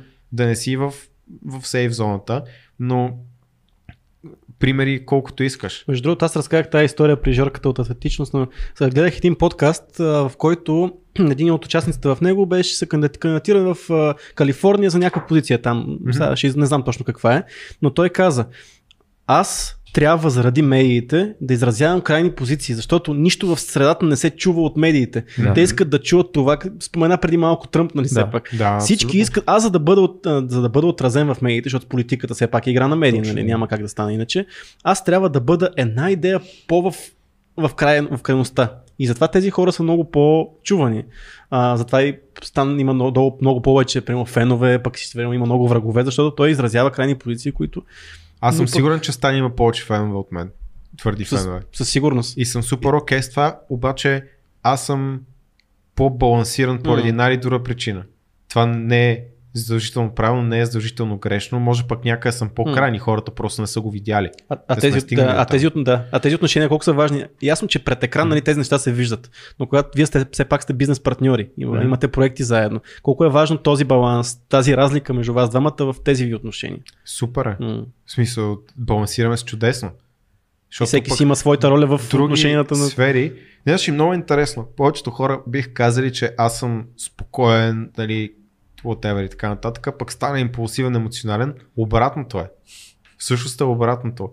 Аз съм по-импулсивен за някои неща и стане човек, който ще го премисли, Мгм. ще говори последен, много внимателно ще си избере думите и в повечето случаи, когато има нещо такова и аз знам, че съм импулсивен за някои неща, а, аз чакам да чуя него и след това знам, че той най-вероятно има по-трезва мисъл в този момент и разчитам на неговото мнение в този момент. В други ситуации пък, да кажем, той може да е преклено консервативен. Аз съм експериментиран повече. Така че въпрос на първо на уважение, защото има много неща, за които сигурно не сме съгласни, това напрече се уважаваме Да, разбира се. и да дискутираме. И второ, да знаем всеки един къде е по-добър и Да си признава, не че се- другия е по-добър в това нещо. Не абсолютно да не се бори всеки да е най-добър всичко, защото нищо няма да стане така. Да... Забравяш и модели някакви тук. Слушам, слушам и се сещам разни неща. Изникват разни. Напомня Напомня ви на приятели. На- Напом, напомнени на, Да, едни наши- хора, които познаваме. на едни Да. уйчовци. Не напомня, да кажа. Да, между другото, това е при нас също. Ти изглеждаш много по-емоционален и агресивен. Също също време аз съм този, който в реалния живот е да. много по-емоционален и агресивен. Всъщност ние, ние заблуждаваме, ние сме на не, то не заблуждаваме, ние не се опитваме да заблудим никой, просто така се получава. Така излиза. Така, Така е, излиза. защото хората бъркат страстта на Стан Мгм. по някои Да, теми факт. с неговата емоционалност, Мгм. което са две различни неща. Да, много, много умно казано. На нас не се получи много як подкаст с Стан. Ти си го гледал, ние си Но- поспорихме, така е, да. поговорихме за един куп теми. Имаше много поляризиращи мнения след това в коментарите, обаче аз, ние знаехме, че така ще стане.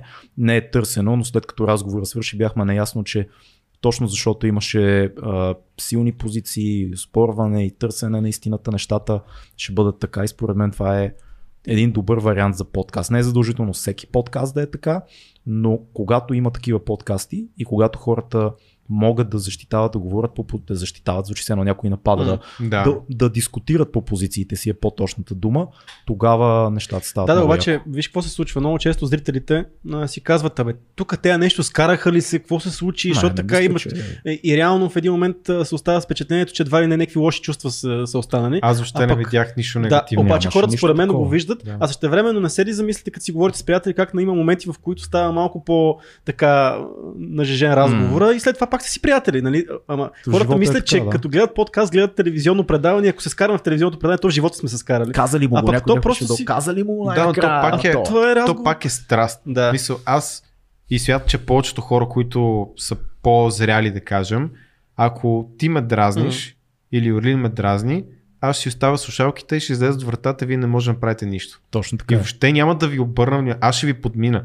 Като ми кажете нещо, просто ще ви изгледам. Да. Да, или няма да, Да. дойдеш изобщо. Или... Да, безразличието всъщност е Да. най-гадното нещо, с което най-гадният начин, по който могат да те третират. Да. Ако аз, да кажем, се скарам с тебе и споря, аз ще го правя, защото Добре, две причини. Може би его. Искам да се докажа, Мгм. че съм прав. Но Да кажем, че аз Да не съм такъв човек Да. в повечето случаи. По-скоро аз знам, че това, което... Или не, аз вярвам, защото има разлика. Аз вярвам, че това, което бих ти казал е правилно и понеже ми пука за тебе, Мгм. искам поне да ме чуеш по-добре и да разбереш гледната точка. И това може да, да прерасне в някакъв по-пламенен разговор. Което Няма е как да спори с човек, който не уважаваш и не уважа- уважаваш неговото мнение, защото ти вярваш, че аз греша или аз не съм прав, обаче ти му чувстваш мен на такова ниво, като тебе, сравнително такова ниво, че да може да си комуникираме, защото иначе Да. няма смисъл. Ние ако нямаме контекст между нас, Е, много хора го правят. Мисля, че особено всички хора, които сега правят канали, съдържание и М. така нататък, те не осъзнават, че има хора, които са там просто за да им намерят някакъв проблем. На каквото и да кажат. О, има много такива. Да. И си казват, не, аз ще го убедя. Не, този човек той не иска да бъде убеден. м, И- И съответно това е изгубен ресурс и е ужасен емоционален ресурс, който може да бъде инвестиран някъде Да, другаде. бе, има, има една тънка, тънка граница между това да напишеш в а, коментар твое мнение за нещо, което е казано и не си съгласен. Или сбъркано е фактологически, или е теза, в която не вярваш и имаш доводи. М.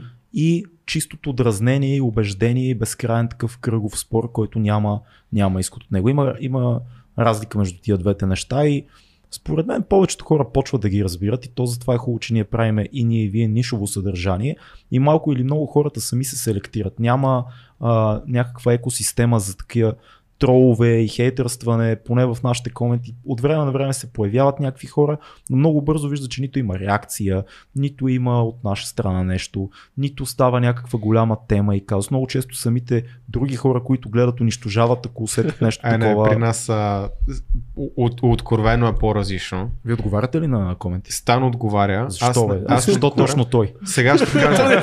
не, напротив. П- Пак да напомня, че стане по-внимателен и по-търпелив. Защото, ами не, аз виждам някой, който това ще звучи много арогантно. Някой, който не може да дискутира. м. И са той вади стромени, променя темата през две секунди и така нататък. Аз не мога да говоря и да споря и да дискутирам с такива хора. Аз виждам, че си губа времето. Защото че почвам от едно място, ще свършим на трето място Да. и освен това писането отнема много повече време, отколкото разговора. Предпочитам някой да ме пита, ето тук и аз да го кажа, ако има нещо. Стан тренира. Това не осъзнават хората. Той тренира. И не осъзнава също така колко е подготвен съответно, тъй като той много внимателно отговаря, чете, Мгм. проверя си източниците, а, сигурно си той може да сбъркал някъде, нали, Ма не е ли, не е ли изяждане на време? Аз не вярвам в а, спора в коментари. Не вярвам в това. За мен това е изяждане на време. Ако един човек наистина а, не е съгласен с нещо, той ще напише някаква обоснована теза. Ти ще си кажеш прав е или не е прав, но да почнеш, на, особено когато вече вас ви гледа колко 20 хиляди и кусор човек имате абонирани в канала, Да, може би такова. ви гледат и много повече не абонирани. Когато човек стигне едно такова ниво на социалните си мрежи, гледат много хора. Ти не знаеш кой какъв е. И ако е. се хващаш за всеки, който успорва нещо, което си казал, не, не за всеки. Не Е. за всеки. Защото първо няма време, второ има хора, които ако видиш коментара, е ясно, че няма да отговориш, там коментира с хора, които са ще чуят някаква част. Може да не са съгласни, може после да има много лют отговор, обаче има някаква интересна дискусия, дават му добри контраргументи и той пак по този начин, да кажем, точи секирата, не че им реже главите, но той прави ума си по-остър конкретно за тези ситуации. Ако на него това му харесва, ако му доставя удоволствие, да, нали, той си разполага с неговото време. Аз не мога да отговарям за, за него. По някой път аз дизам и отговарям, обаче моите отговори са прости, ам, кратки. Ако някой каже, обърка това съм, благодаря. Ако някой просто псува, му трия коментара и го трия от канала, защото е безмислено. Ние може би такъв сме разделили нещата така, че ако отговаряме и даваме обяснения за нещата си само в Patreon групата. М. На хората, Така е, които най-добре. вярваме, че наистина подкрепят и разбират подкаста, съпортват го, са автори са на подкаста. Тези хора за нас имат право на обяснение за всичко, което правим. Естествено, естествено. Ако след епизод, да кажем, има масово в коментарите, въпреки че не се е случило, но хипотетично нещо, което е много глупаво, което сме казали ние или госта, седяли сме в някаква тема и примерно 100 човека са написали, а вие така и така не сте прави за това. Може би в следващия епизод ще го адресираме и ще кажем, пичове, бяхме много глупави за това. Абсолютно. Не е вярно. А, или ще напишем, или Фил ще напише нещо, примерно в крайен случай. Да, в нашия community менеджер, в смисъл, да. че има Има Но хиляди начина да Едно го решиш. едно ми се струва така не го правиха, между другото, поред- от последния подкаст за войната се оказа, че не само българите казват немци на германците, а цял, целият славянски. Същата е, моята теория е правилна, Да. но си- всичките славянски народи им казват. Виж сега как показваш, значи показваш, че ние всъщност ги четеме коментарите. Да, разбира Това, се, че не отговаряме, взел- не значи, че не ги така. Четеме ги. Прочел съм Е, да, ги, бе, да, взел съм си, взел си пука, наполовина съм прав. На 75% съм прав. Което не е виж, малко изобщо. дори да не си съгласен, много често като няма как тази информация да не ти повлияе. Да. И Да, да, факт. за мен това е и- има хора, които са много несъгласни, не им харесва конкретно с темите, които са свързани там с Red Pill. Сферата на интересността, Това която, са много поляризиращи теми. която аз пак кажа, за да някой не си мисли, че бягам от отговорност или не ставам за стане нещо такова. Напротив, аз те първо виждам, защо това е много актуално и трябва да се говори. Според мен е важно. Който му харесва, супер, който не му харесва, съжалявам, но това става по-актуално. Това, че някои хора не го виждат както аз не съм го виждал, защото съм много далеч от тия неща, не означава, че това не е там. Не, то, то проблема наш е хората много а, се бъркат в нивото на ангажираност в тази тема и в ни- нивото на самата тема. Защото темата е мъже-жени. И, и темата Ти по още тук някакъв слагаш начин е- разделение. Да. Тук вече Не, не, имам предвид, че има Да. много нива. Всеки иска да знае за отношенията мъже-жени. Това е едно ниво горно. След това има нивото за а, колко е важно за жените това мъжа да е провайдер. Дали това има Мгм. значение или няма значение. Това е втори пласт, вече отиваш малко по-надолу си. Трети пласт вече има цялата идея хипергамия и така нататък. Влизаш малко по-навътре, отиваш някакви биологически фактори. В един момент нещата стават леко сиви, не всичко е научно доказано. Едни хора казват това са пълни глупости, други хора са писали, изследвали са, имат цели конференции. След това отиваш по-надолу, има едни хора, които в щатите са там, MG, там как се казваха, Мага, не Мага, Мага бяха на, на Доналд Тръмп. Има едни конференции за мъже, които са такива, Аха. жените са наш враг и такива Да. се емансипират супер тежко и са такива, ние не искаме жените да ни измамят и да ни прецакат живота. Това е вече А, по-надолу и е- по-надолу. Е, MGTOW. мисля, че това е, да. Да, Men Go Their Own Way. Точно така Там, където още едно. мъжето тотално абдикират, там от, напускат А, кораба. така, това пак е същата тема, но ставаш все по-радикален и по-радикален и по-радикален. Да. Той е като с религията или с спорта и с още един куп неща, в които вече и, и, и много често хората като чуят за, примерно, отношения мъже-жени и някой каже а, ред пил, бупил и така нататък и си представят веднага някаква супер крайно радикална позиция. Мгм. Така, това са пълни глупости. Обаче истината е, че във всяко нещо, както и в други теми, както в исляма има ценни неща, така и в Red Pill е, философия има ценни неща, които е хубаво човек да чуе. Не всичко е радикално. Аз, знаеш много добре, аз съм фен на това. Аз мисля, че отношенията между мъжете и жените са много сложен фактор, много сложен микс от много, много различни неща и дявол е в детайлите в дадената връзка. Но има общи неща. Доказано е и във филмите го има това и в литературата, че повечето мъже, когато жената стане по, а, как се казва, носещия човек в М. едно семейство, когато жената дока- докарва хляба, дохода повече отколкото мъже, повечето мъже се потискат. И това се случва. И по- повечето жени спират да уважават и, тези и мъже. повечето жени променят отношенията Да. си. Факти. Има ли семейства, в които това не се случва? Има. Има такива семейства. Има в а, Дания в момента, в а, там всички скандинавски републики има модел, в който бащите се занимават с децата и майките са провайдери. Работи ли за много хора? Работи. За повечето хора не работи ли? Не работи за повечето хора. Работи за някой. Тоест има неща, които е хубаво да дискутираме, за да ни става ясно. Има ли проблем един мъж да си е вкъщи и да си гледа детето, жената да, да, да работи? Не. Обаче ако вие сте мъж, който по цял ден седи вкъщи и жената работи и бездействате и се чувствате потиснат, има причина Има да е така. Така е. Да, Ама, да, кажи. Че има нюанси, има то. много. Да почнем с това, че и, и тук може би ние, когато говорим за това, специално фитнес канал, защото хората ни познават някаква степен с тези неща, не обясняваме достатъчно какво означава нещо да е научно обосновано. Да. Защото когато някой го чуе това, си казва, това е факт. Това не е факт. Това означава, че доколкото на нас не е известно в момента, на базата на някаква статистическа значимост, На изследвания някакви. да, това е теорията, която смятаме, че е правилна в момента.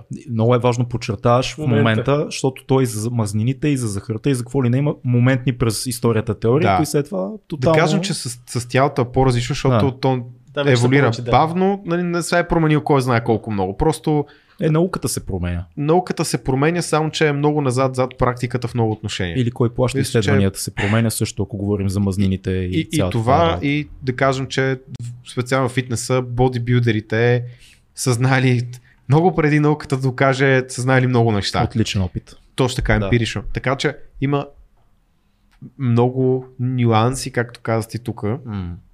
Да почнем от това, нали, какво е научно обосновано. Второ, да кажем, когато говорим за специално научни данни и така нататък, за кои хора се отнася това? М. Да, скандинавските народи са напреднали в много отношения и може да кажем, че сега този модел за бащинство работи за тях, не знаем какви са последствията след 10 години. Точно така е.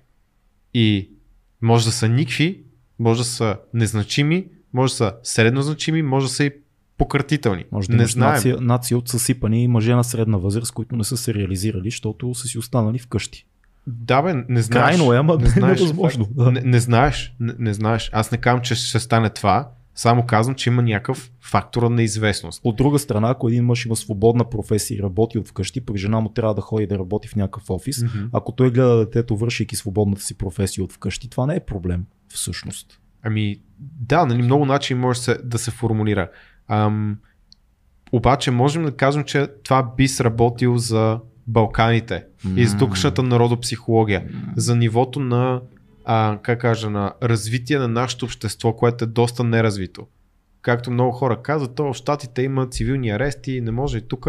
Ние не сме дорасли за цивилни арести в никакъв случай. Да, да, да. Няма шанс това се случи тук и да доведе до нещо Как добро. бе, Динко е приготвил свинските опашки и ловува.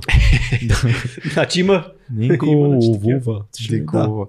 Така, така че а, това е много важно. Второ, повечето хора, които въобще гледат и коментират такъв тип съдържание а, и са, да кажем, много силно негативно настроени, те са много по-близо до скандинавския модел, да кажем, или по-скоро кажем ниво на развитие, ценности и позиция в живота, отколкото хората, които са от малкия град или от селата или както и да е, Да. неразвити части, където тези неща, лично според мен, са валидни, ако не на 95, то на 99%. М. И, и там е много по релевантно цялото това съдържание. И затова хората, които съдят по в моето балонче това не се случва, ти си тъп и така нататък, Да. или ети го примера, те са прави за себе си от тази гледна точка, Да. но дали са прави за всички хора, ако гледаме процентно, което не можем да направим е за колко хора. И затова не е лошо да се говорят тия неща, защото може да Абсолютно. ти променят мирогледа, може сега си кажеш това е голяма простие след време да се наложиш да се сблъскаш с реалността. Като навлезеш в една връзка, да видиш, че някои Примерно. от тия неща всъщност са така. Примерно, да, може и да не ти се наложи никога, което Да. е страхотно. Аз пожелавам на всеки да не му се налага Да никога тази тема да му е интересна. Както на, на мен не ми се налага, Ама ти защото като са в перфектна връзка. На с тебе още. ти е естествено нещата. Не ти е било интересно, обаче като започнете да говорите на тази тема, започне да замисля за някакви неща в Ми, твоето, си- твое си поведение, отношение във връзката. не е толкова ти кажа. И то не защото не са Човек е щастлив. актуални. Първо да, второ а, да кажем, че по-основните неща съм ги научил по трудния начин, така или иначе. Някои от всички тези уроци. А, виждам защо е важно, по някой път ми е интересно, за да правя тези разграничения. Им, има хора, които коментират в а, коментарите много смешно, когато Стан каже ня- нещо крайно и аз обаче, обаче защото моят мо, мозък мисли по този Да. начин. А, и, и, това е така, мен затова ми е интересно, но аз се интересувам много повече от другите теми, от темите за mindset, темите за, а, за бизнес, за успех и да говорим така както са нещата, а не така както пише в някоя дебела книга, нещо, което никой няма се сбъдне. Вчера снимахме един епизод с Мони Дочев, а, който е, не знам кога ще пускате това, може да сме го пуснали. скоро. Да, да значи ние сме го пуснали Да. да, още. Мони Дочев е един от основателите на Imperial Mine. И този човек, първо, че няма шанс да го надговорим с Стан. много е, много, много страст има в него. Второ, той каза неща, които ако платите някой за семинари за хиляди левове, няма да ви каже. Мисля, че той просто дойде и като отворен, той дойде с идеята да каже всичко, mm-hmm. което може. Той искаше наистина да предаде максимално много знания, които са знания с кръв и с пот, са, а, са извоювани, да ги каже на нашите последователи, всички нас. И ние с там просто го гледахме като бебе лампа е така 3 часа. Мигахме и се усмихвахме, защото той просто не спря да говори и всяка дума беше на място си, беше топ просто и, и ние сме имали няколко Да. такива подкаста, дето гледахме като Да. бебе лампа ли казваш? Абсолютно. да, то е Защото те не са такива. Мен това ми е интересно. Мен това, това наистина това са епизодите, които ме палят Това повече. много, много, С Лазар Ангелов беше О, уникално. много як епизод. защото наистина той, аз съм много благодарен, че а, той сподели неща, които са много лични, според мен не може да си представи, сигурно знае, но ако си мислиш, че е помогна на хиляда човека, според мен е помогна 10 пъти повече. С този, с това му споделяне и в, и в неговия си английски канал, защото каза неща, които а, наистина бяха пак малко като с Юли Тонкин. Без знаем Мгм. ги тия неща. Мгм. Обаче, ако Като дойдат от правилния човек, Да. от Лазар, който е Лазар, той не е Лазар, той е The Goat. Да, да, да. По различен начин те, те удря. Не, това, което много ми хареса в разговора ви с него е, че някакси видяхме, че той е човек. Да, бе, Разбираш, абсолютно. видяхме. А, м, има една теория, че всъщност ние харесваме в хората техните несъвършенства. В момента слушам на Джозеф Камбъл а, една от книгите и той много говори за това, че ние много е лесно да идеализираме героите. Когато идеализираме героя, той става скучен. Абсолютно. И когато видим несъвършенствата и пътя на битката на героя, всъщност тогава разбираме неговия героизъм, тогава харесваме. И ако сте забелязали в книгите, винаги ние харесваме леко несъвършените, леко а, проблематичните. Никой не, не, не обича такъв идеален харесваме също. супермен, някакъв такъв да дадеш андердога. Да. М. И когато видим един толкова успешен човек като него и толкова идеализиран в не само в фитнес средите, абсолютно и мейнстрим и вече. той, и той не е показал в нито един момент не е слабост. показал слабост. Да, и, и, И това го чуеш и е толкова искрено, а той и аз се изумих, че той също много а, хубаво разказва. Той е много интересен глас, много Мгм. приятно разказва, много е искрено всичко. И защо беше много, много впечатляващ епизод това. Да. Ние направихме даже а, цял епизод с Тан и говорихме само за пътя Да. на героя. Да. Просто защото това е нещо, което просто е. М. Да, ако прочетеш книгата или чуеш едно видео, което е 5 минути, ще го разбереш. Обаче да осъзнаеш, че ти си в такава пътека и че когато на тебе ти е тежко, ти си просто в, в един квест в една игра и отзад след това има дракони съкровище. Това е много мотивиращо по много прост да. начин. И, и ние това казваме и на нашите клиенти много често, че мотивиращи са те хора, които не че са постигали някакъв резултат, а са го постигнали, ама е било трудно и гадно и Да. са падали по пътя. Да. Защото тогава ти се асоциираш с слабостите на този човек. Привлекателно е, без да изпадам в, в подробности Това поради е- причините, които ти каза. Това е най-архетипната история. Мгм. То, затова и първи урок в драматургията и за кино, и за театър, и за всичко е, че ти, за да имаш една история, трябва да имаш Конфликт. точка А, точка А, от Да. която тръгва героя, и точка Б, до която стига в края на филма, постановката, книгата. И между точка А и точка Б има препятствия. И Три е- наброя в класическа структура, Да. имаме три препятствия. или, или 12 стъпки, 12 стъпки. по професор Станислав така. Но а, това е най-класическата история. Ако нямаш това нещо, ако героя от същото място, на което почне, на същото завърши, нищо не се промени за него, ти нямаш история. Знаеш, Нямаш ти, нищо. ти ме познаваш от, от когато бях на 16-17. По, помниш какъв персонаж бях? Много беше И, як. и трябваше да... Благодаря. И ти. А, и трябваше да пишем Ма сега сме- сега сме по-яки двамата. Сега сме по-яки със сигурност. трябваше да пишем Поне един от вас двамата е по-як. Мисля, визуално. бих казал, че другия е много по-як духовно. Давай сега А, да, и трябваше да пишем есе за това да си представим какво да си в рая. Нещо такова беше. И аз, Какво е да си в рая? да, да опишем Вау. рая. Да. И беше много странно, защото аз изпаднах в депресивно състояние, като си го представих. Защото Да. си го представих, всичко е лесно и тогава, нали, тръгнахме паркур, Да. съм такъв. Аз сега не мога да уча нови трикове, защото ще мога летя. Това отпада. Смисъл, Да.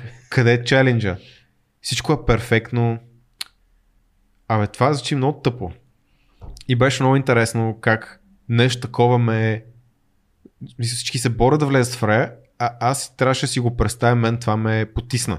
За известно време. Да. А, не казвам, че съм религиозен и тогава, и сега, просто ми беше интересно как Вонегът има едно, Да. една много интересна а, история в една от книгите му. Той казва, Рая, значи той е неговия герой в книгата, като умира и разбира, че всъщност Рая е място, на което можеш да си избереш на колко години да бъдеш от раждането до годините, в които си умрял. И той човека умира, нещо става, умира на 30 и кусор и отива в Рая и там питат нали на колко искаш да си. Той казва, ами сега на годините, на които умрях на 30. И отива в Рая и разбира, че баща му е избрал да бъде на 9 който е умрял години преди това. Да. И той казва, най-големият проблем в рая за мен беше, че едно 9 годишно хлапе непрекъснато ме преследваше и ми досаждаше и на всичкото отгоре повтаряше, че е баща ми. Което е Кърт да, е гениален просто. гениален е факт. Аз много харесвам някои от книгите, които съм чел, други просто не съм. А как си представяш рая сега? Толкова, колко два пъти по тия години, за на 30 и колко Пак ще го са 30? депресираш на дей. Не, защо? Интересно. не, не, а, не знам, не мога да ти кажа. Трябва да помисля по-сериозно по, по въпроса. Може би е нещо свързано с близките. Е една от най-яките идеи, които съм чел за рай, че всички, които си обичал са там. Не толкова за бездействието и арфите и всичко това, а факта, че всички, които са важни за теб, които, защото през живота си човек Да. губи хора. Всички знаем за това и колкото повече живееш, губиш всички, които си обичал. Може би рай е място, на което са хипотетично философски. Ако има рай, то е място, на което са всички хора, които са важни за тебе. Може би нещо такова, не знам. Ама ако вземе Hero Journey, тия хора не си ли осъзнал, че са важни за теб, след като си ги изгубил, след като ги имаш там на това място, Да, може да не е чак толкова райско. има нещо такова. Зависи. Не знам, вижда се. Тия Не се... мога... да, да, то няма. Обаче, Обаче, да. да, не мога, не мога да си го формулирам дори в момента. Не, наистина ми се налага да мисля по, по Между другото, аз темата. никога не съм мислил. Има и една друга теория, че ние сме в рая в момента. И че всъщност Тада е друго място на Земята, в което са хора, които виждаме всеки ден, някои от които на улицата, на наркотици, на неща, хора, които са все едно са физически на друго място, те не гледат теб, ти не гледаш тях. М. И те са в Хел. Аз имам един много любим канал Soft White Underbelly, който ти препоръчвам на един Мгм. голям фотограф, който прави интервюта с хора, които спят на скидрол в uh, LA, тези Мгм. 40 преки, които всичко са Да. бездомници там. Той ги снима и ги кара да си разкажат историята в 20-30 минути. Не е подкаст, той много малко ги прекъсва. Те говорят. И ти виждаш, че има хора, които в действителност са в нещо, което ти би описал като ад. Няма къде да спи, почти не знае какво да яде, на наркотици и на алкохола и когато ги няма изпада в зверски физически състояния, никой не го обича.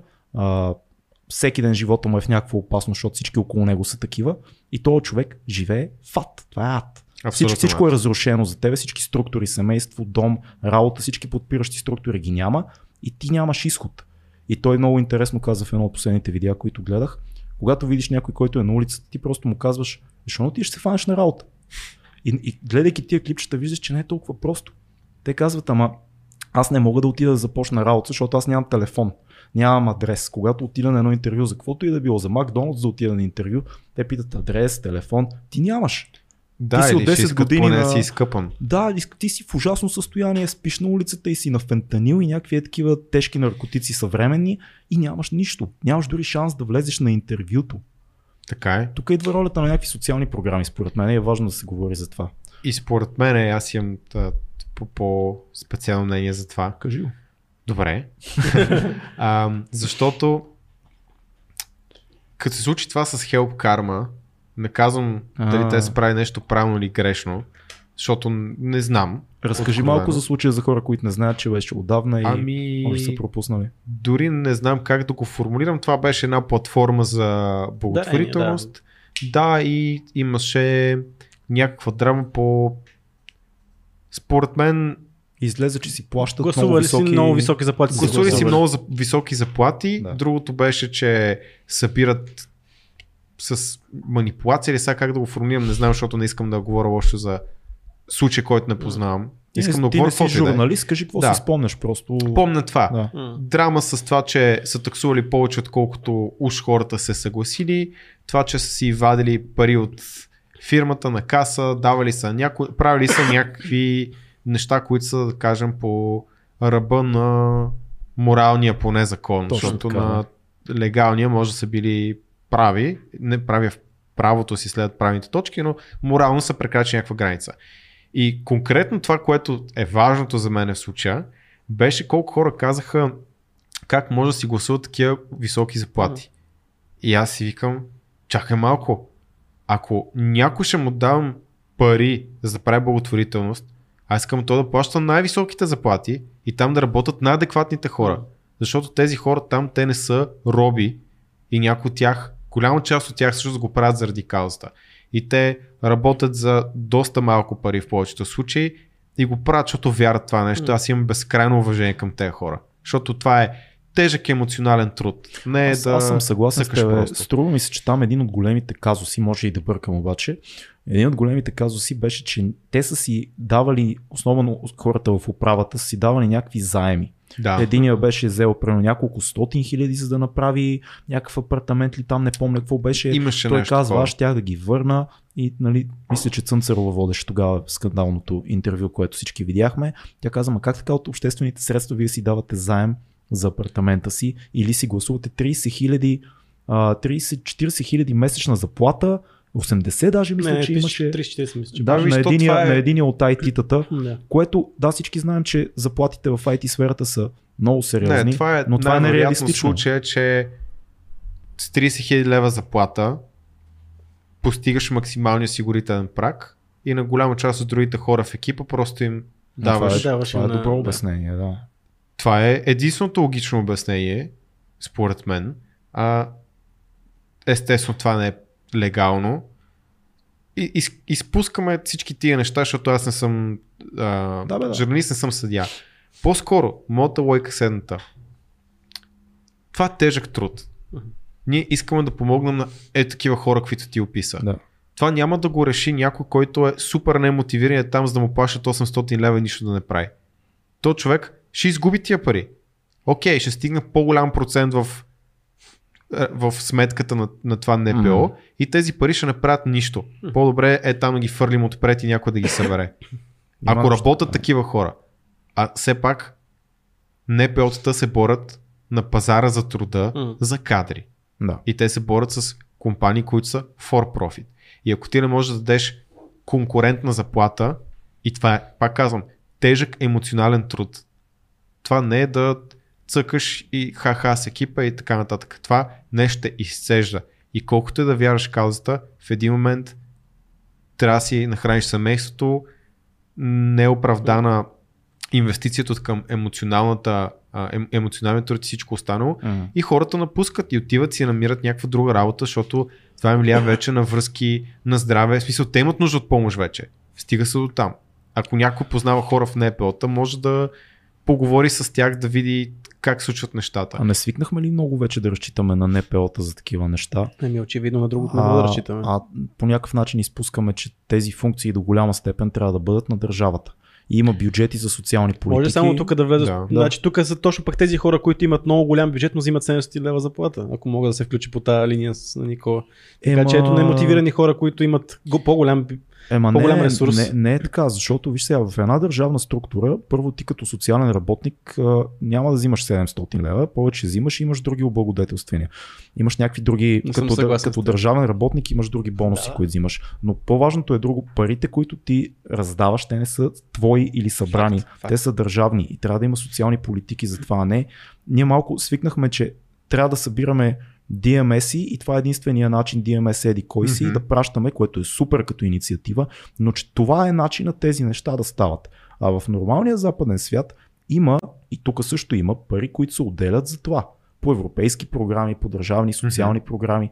Просто при нас се краде много. Това е така. И, и трябва малко да дигаме шум и да натискаме за това, че има програми, има кухни за бездомни хора, има социални програми, има неща, които да се случват.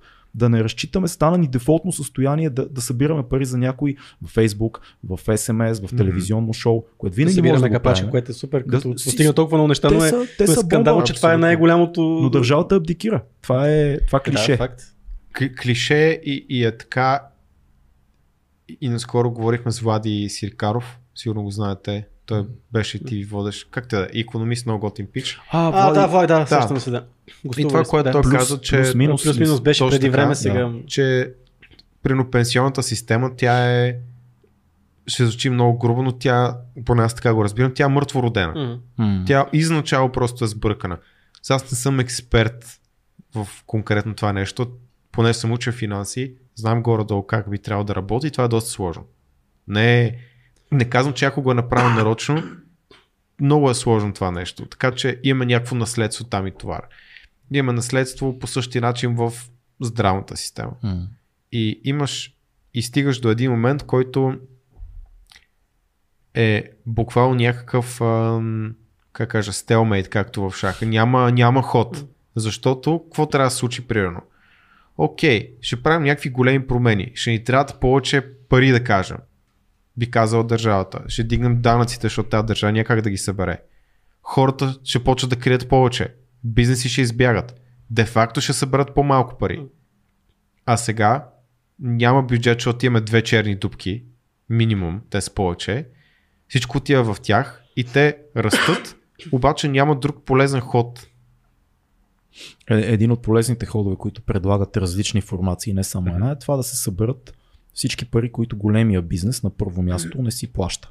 Това е 100% правилно. Защото мисля, че жалост- Асен Василев слушах последно, че Да, те, обясняваше те, за са, това. те, те са, има е основна точка на Моето да. скромно мнение като непрофесионалист и пак казвам некомпетентен човек е, че и това не е в България основно, че която има някаква регулация държавна или прави се нещо под претекст да закупаем са големите, го отнасят малките.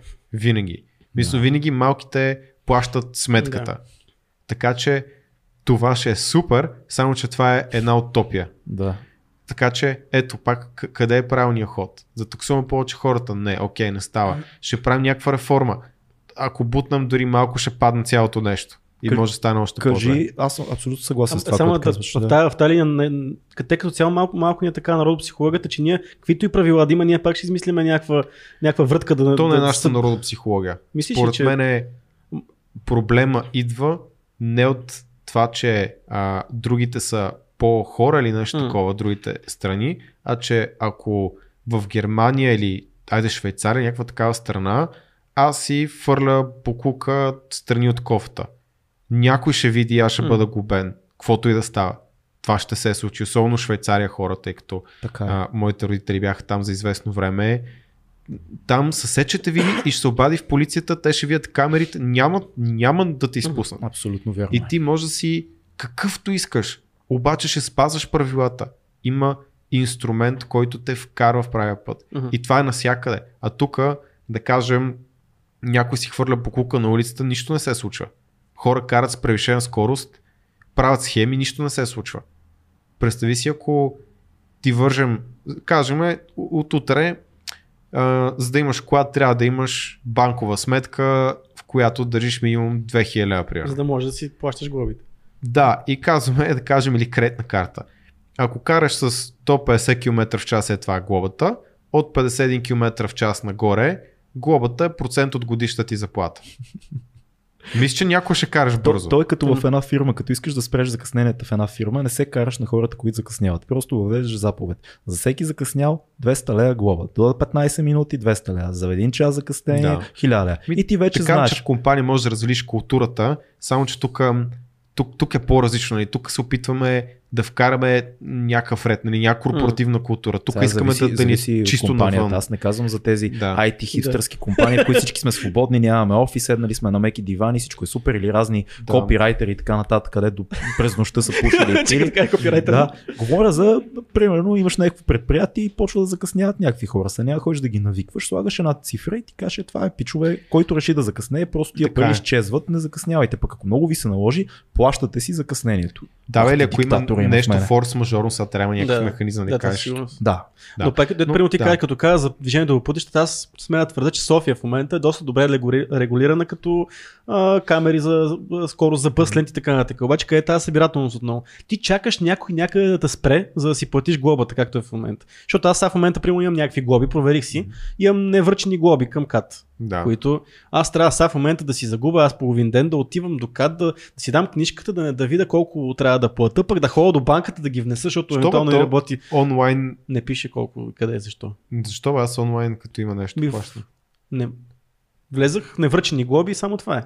Тека не са ми връчени, не мога да ги плата. Аз а, бих казал, че се, справям, нали, не, че съм имал много. Да. А, но както и да е. Но имам предвид, че сега Да. в момента в София конкретно има тези правила. Мгм. Въпросът е как се, как се прилагат. Точно как, така. Как се, как се събират парите. Кой си плаща? Да, Събират да, ли се? Събират ли се? Плащаме ли си ние? Да. Защото единият проблем е събират ли се, просто за да се научиш да не ги правиш тия М. неща. Да. А втория, като се съберат, къде отиват. Да. И, и са навързани проблемите. И аз първо, за да не реши някой нещо погрешно, не казвам, че не трябва да, че трябва да сме такива, ами то няма правилен ход.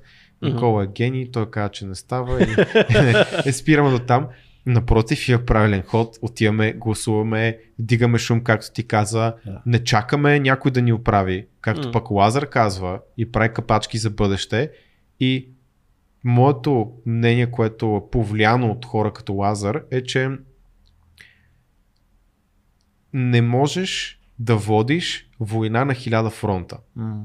И ако ние отворим хиляда фронта на всяка инстанция навсякъде, рано или късно нещата трябва да се променят.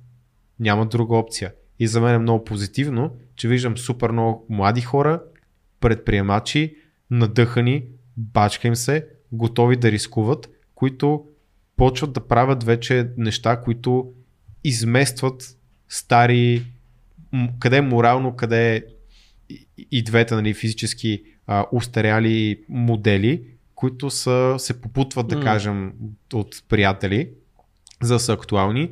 И рано или късно тези неща ня, няма как. Не можеш да биеш, лично според мен, свободния пазар и не можеш да биеш 100 хиляди адекватни млади хора. И IT индустрията е много добър пример, М. защото е нещо, което трудно ще откраднеш или ще копираш, или някой ще влезе и ще каже а, дай кода, иначе ще набием. Слай ти кода и кода. Голяма работа. И затова ако видиш къде процъфтява страхотно, България, Молдова, Украина, Беларус, Русия, това не са случайности. М.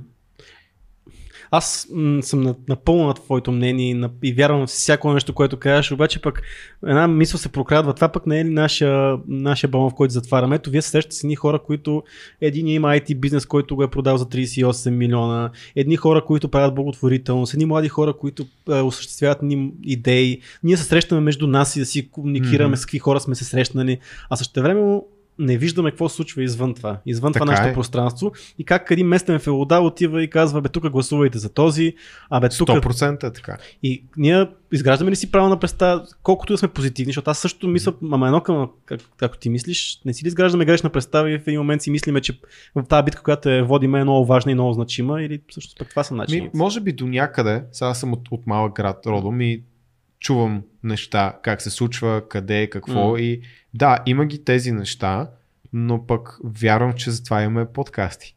Всички ние и показваме тези хора и млади хора се вдъхновяват и пичва няма да повярвате. Аз съм казал някъде там, писал съм, нали, не си купувате self-help книги, курсова бала, Upwork Fiverr, научете някакво умение за 3 месеца, там Мгм. стърс всичко, почете да си изкарате някакви пари.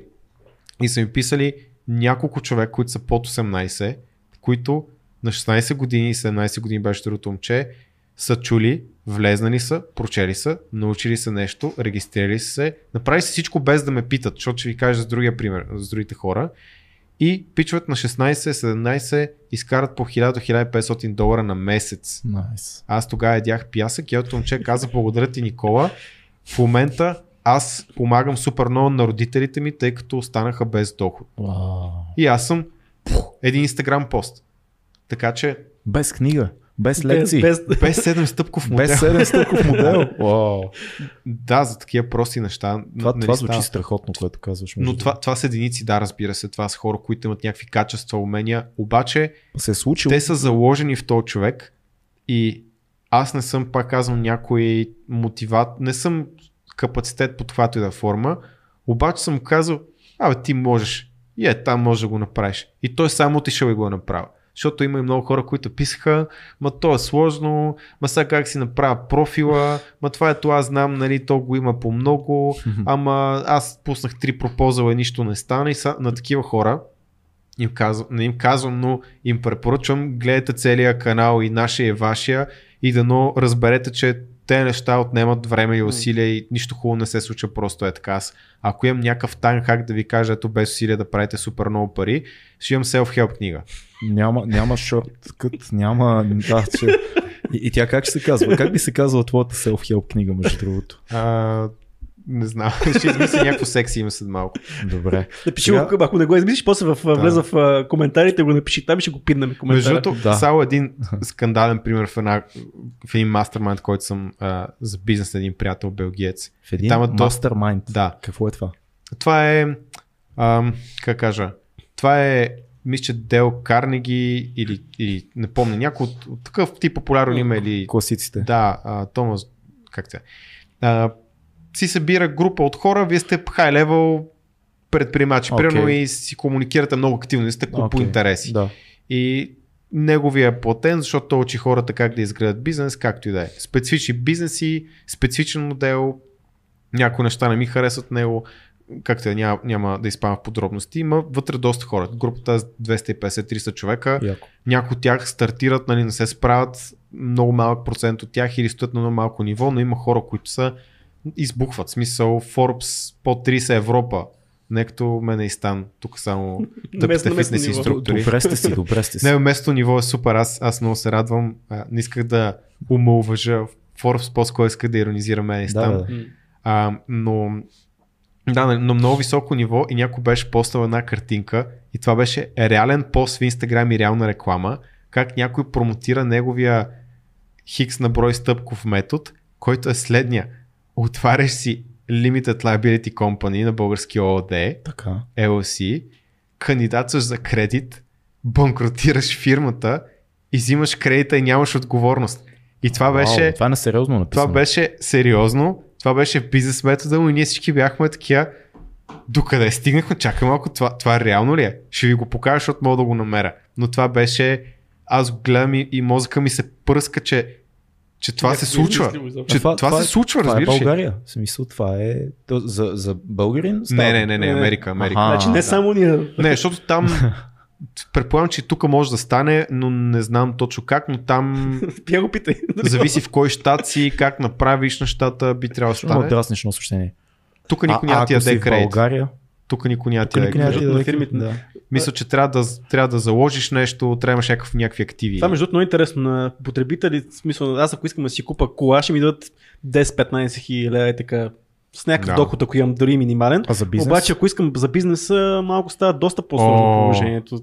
Сложно става. да, да, да. Ние за единия имаме и беше едно от най-трудните неща, които съм правил. Защото тя самата бюрократична просто го прави трудно, не, не че нещо Между друго. другото, ние сме И те хората, които да. работят там, те са такива съжаля... те, те ми се извиняват през цялото Да. време, защото те не искат да го правят това. те знаят, че е глупаво, че ми губят времето, че е такъв договор няма чета никога в живота си и така нататък, но те, те играят играта както могат по най-добрия начин. Аз ги уважавам, че си вършат работа. И много хора, ако им трябват пари, предпочитат да отидат за фирмата, отидат да си изтеглят потребителски кредит да си решат финансовите. Така ли правят?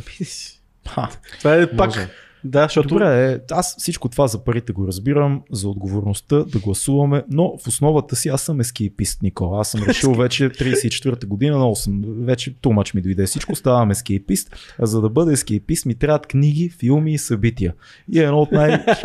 Е, красиво. Е така, е така, Меси, златните топки. Та- сега искам да те поканя да ни разкажеш за твой любим филм, книга и събитие, което предстои. Ти много четеш, много гледаш, така че избери си нещо според настроението в Което момента. предстои или което... Събитието най-накрая, нещо, което може да се посети физическо, това е важната идея там. Дали е ваше, М. дали е нещо, на което ти да отидеш. Дай да почнем от филма, ако искаш. Един филм, който е важен за теб и защо. Да, минута е много. Няма време. Да. Правилно. Помниш ли го? Помня го и много ме кефеше това предаване. Водещия беше amazing. То беше. изумителен. Жорката от uh, Outcast ме, подкаст Автентично ме закопа с още по-тега въпрос. С кои пет личности живи. да, там- закопа аз така, там, между като другото. Аз измислих четири. Страшни глупости Аз, говорих. аз, там, между да. като змия се из, изплъзнах. Аз някакъв много аналитичен подход там веднага по това. Е, Как защото, ще защото е казал всички. Всички, които са съществували, Да, и мозъкът ти се пръска. Да. А, филм, честно казано, няма да е сигурно най-значимия без да мисля. Ще ви кажа в контекста на този разговор. Точно, да. Да, какво ми изплува. Според мен един филм, който не че не е оценен, но някакси остана в сянката на други филми преди няколко години, беше Arrival. М, аз даже го гледах наскоро. Да. Добър филм. който мен много ми хареса поради много причини. Наистина остана в сянката тогава. Остана много в сянката, а, не беше номиниран за Оскар и такива неща. Според мен имаше потенциал да направи нещо там. Супер готин филм и Да. в контекста на разговора, за да го свържа с него, а, това, че понякога думите ни провалят буквално Хм, и ни лимитират, е много интересна тема. огромно. И там беше показана по супер креативен и готин начин с много приятен плот твист, който по принцип винаги е очевидно, в този че не беше очевидно Мгм. по никакъв начин. А, ти какво каза? Филм, книга? А, филм, книга и събитие. Аз само искам Да. да, да вметна и тук един филм, за който писах статус наскоро. А, припомних си талантливия мистер Рипли с нощи, по-снощи, оная вечер и останах изумен. Това е велик, велик филм, за трети, четвърти път го гледам. Невероятно изпълнение на Мат Дейман. Целият филм М, е съвършен, но. Мат Дейман е велик. Останах изумен, като гледах Оскарите от тая година. Филма от 99-та, в Оскарите от 2000-та той дори не е номиниран за а, главна мъжка роля. Има поддържаща роля на Джуд Лоу, който играе там богатия разглезен син на корабния Мгм. магнат, но Мат Деймон тотално не е на картата. Верно, че в същата година имаш Кевин Спейси за американски прелести. Той взима. Е, това беше но, страшен но филм. все пак, нали, от позицията на времето 20 и кусор години по-късно, Мат Деймон просто пръска. И като цяло той е супер underrated за ролите си. Не знам защо никога, когато гледам класация на топ актьори на нашето време, Мат Деймон почти го няма. А той няма слабо.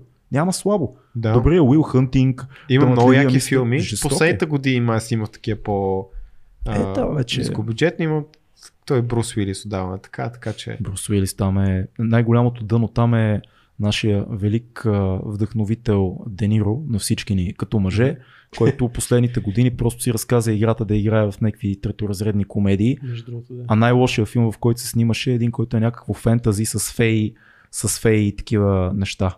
Има един много високо бюджетен филм, в който той играе някакъв магиосник.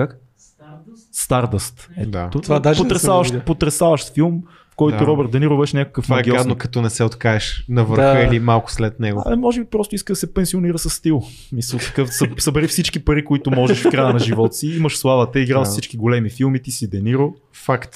Всич- Да. Всичко ти е простено, защото си Да. Дениро. Да. А, та, филм, Книга. книга, книгата мисля, че ще ми е много лесна, защото една, която винаги много ме прилича, ме връща към нея. А, правилата на човешката природа на Робърт Грин. Мисля, че има на български. А, пак не некам, че е най-добрата книга, просто за мен е начин по който е разказана. Изводите, които човек може да си направи, са много актуални.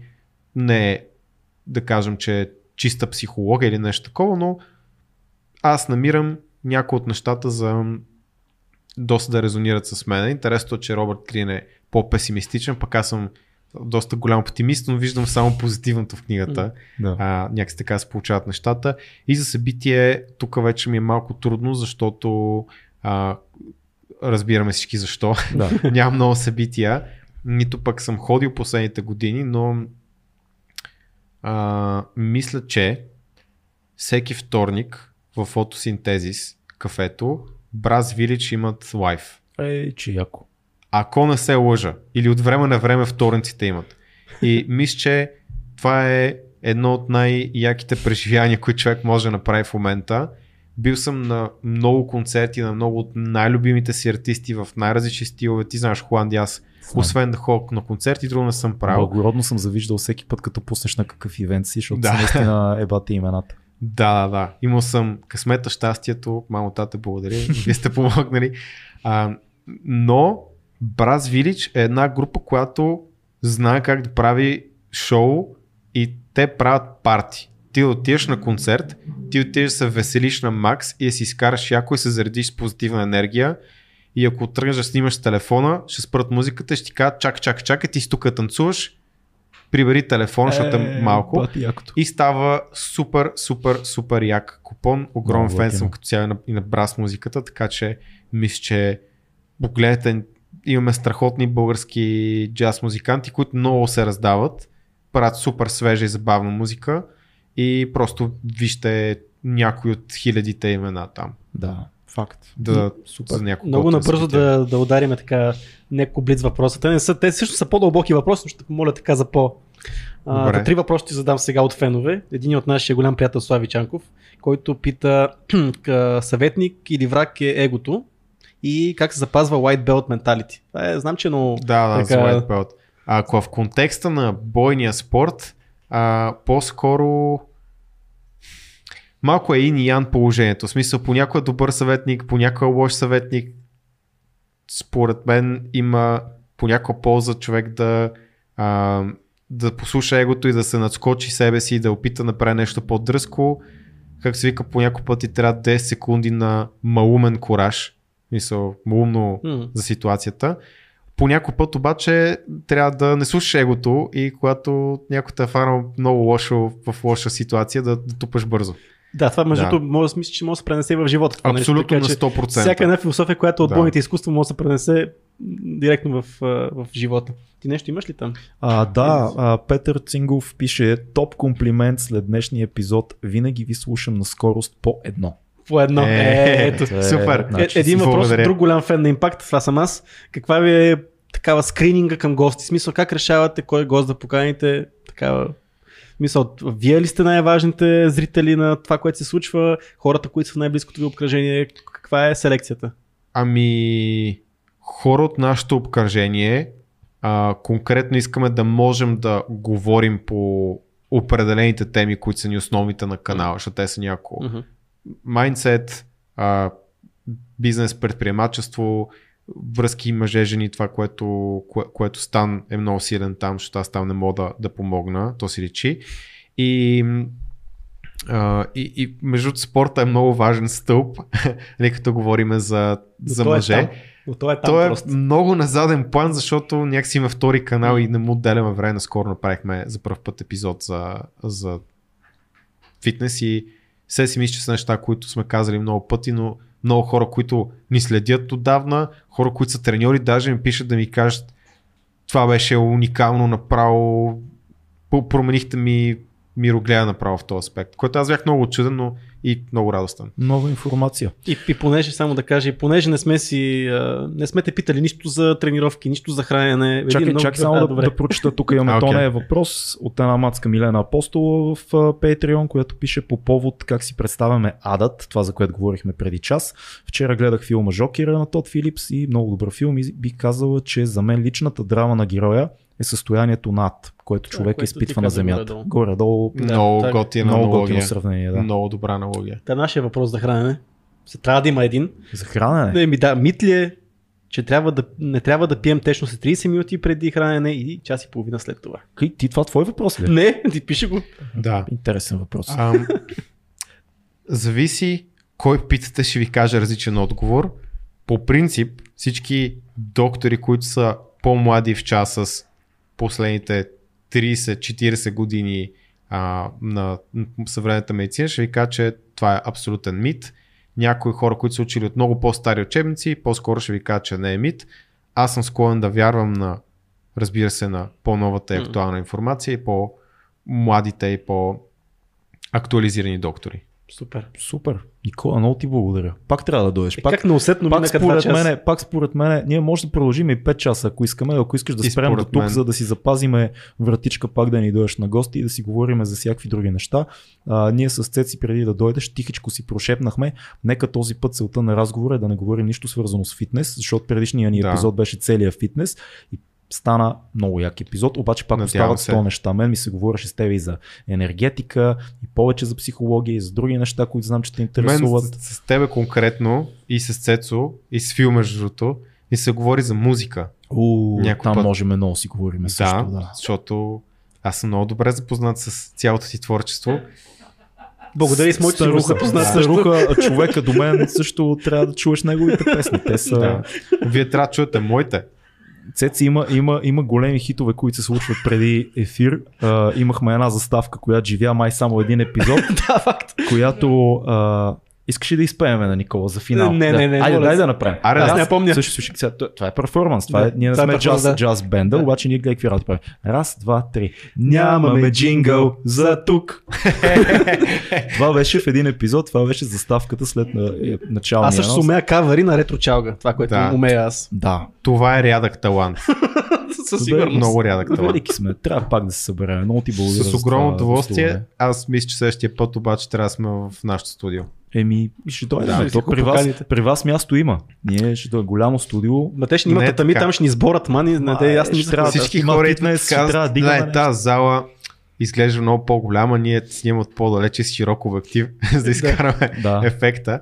Но да, не ни е много голяма масичката, но Той следващия Ще път може да направим направим две на две. Двете най-епични двойки в българския подкаст Стани Никола, Цецо и Орлин да се срещнат Да. в два, Е, две на има- две. Им, какво ще има? И сме скромни, Имаше подкасти с по, по, по двама човека. Има доста готи също, ама Има, ма ние сме най-епичните. ние сме. Мисъл- съгласих се добре. Като че- за голямата да го маса, за голямата маса тяхната се сетих един, една история на Роган, както как, като втория път, като му е гостувал Майк Тайсън, си е казал, подявалите тази маса е много тясна. не мога, да защото бил много агресивен тогава, ще бил преди този бой, който имаше там. Да. И тогава е бил много по-агресивен от втория път, а пък преди това, като се пренасли в студиото, решили по-тясна маса да сложат. Си И по-близо тогава, госта. докато си говорил с него, съжалил, че си е сложил толкова тясна маса. Ами тяхната е голяма, аз се радвам, че те са здравички. Майк Тайсън е много интересен човек. Там има отделен подкаст за психологията на Майк Тайсън, може да направим профилиран психи... И- и психологически за- превъплъщения на Майк Тайсън през За годините. анимацията на Майк Тайсън, не знам дали сте гледали. Е, той изперкал в момента. Да. Да. Hotbox ми е един от любимите подкасти, които слушам без майндсета за информацията. Просто слушам какви да безумни неща ще си кажат и пак се раждат супер яки неща. Еминем беше в Hotbox на Майк Тайсън. Еминем Е, е подкаст. много, много Гледай го епизода е много як, защото той е като дете, като дете е Еминем, такъв супер хъмбъл, Майк Тайсън, знаеш, той който иде винаги е разбит на нещо и е такъв полуслушав, добре, че има това големия с него, как се казва, дето структурира разговорите. Не, не, не го знам. Ко- Аз почти ко- съм ко- гледал Гледай, Hotbox е много як, препоръчвам ви го и на Hotboxing. двамата. Hotboxing, точно така. хотбоксинг. Да спрем. Това беше- да, защото Това беше, това беше часа. 2200 подкаст, ще има нови епизоди със сигурност с Никола. Бъдете живи здрави, ще се видим скоро пак. Чао! Чао, чао.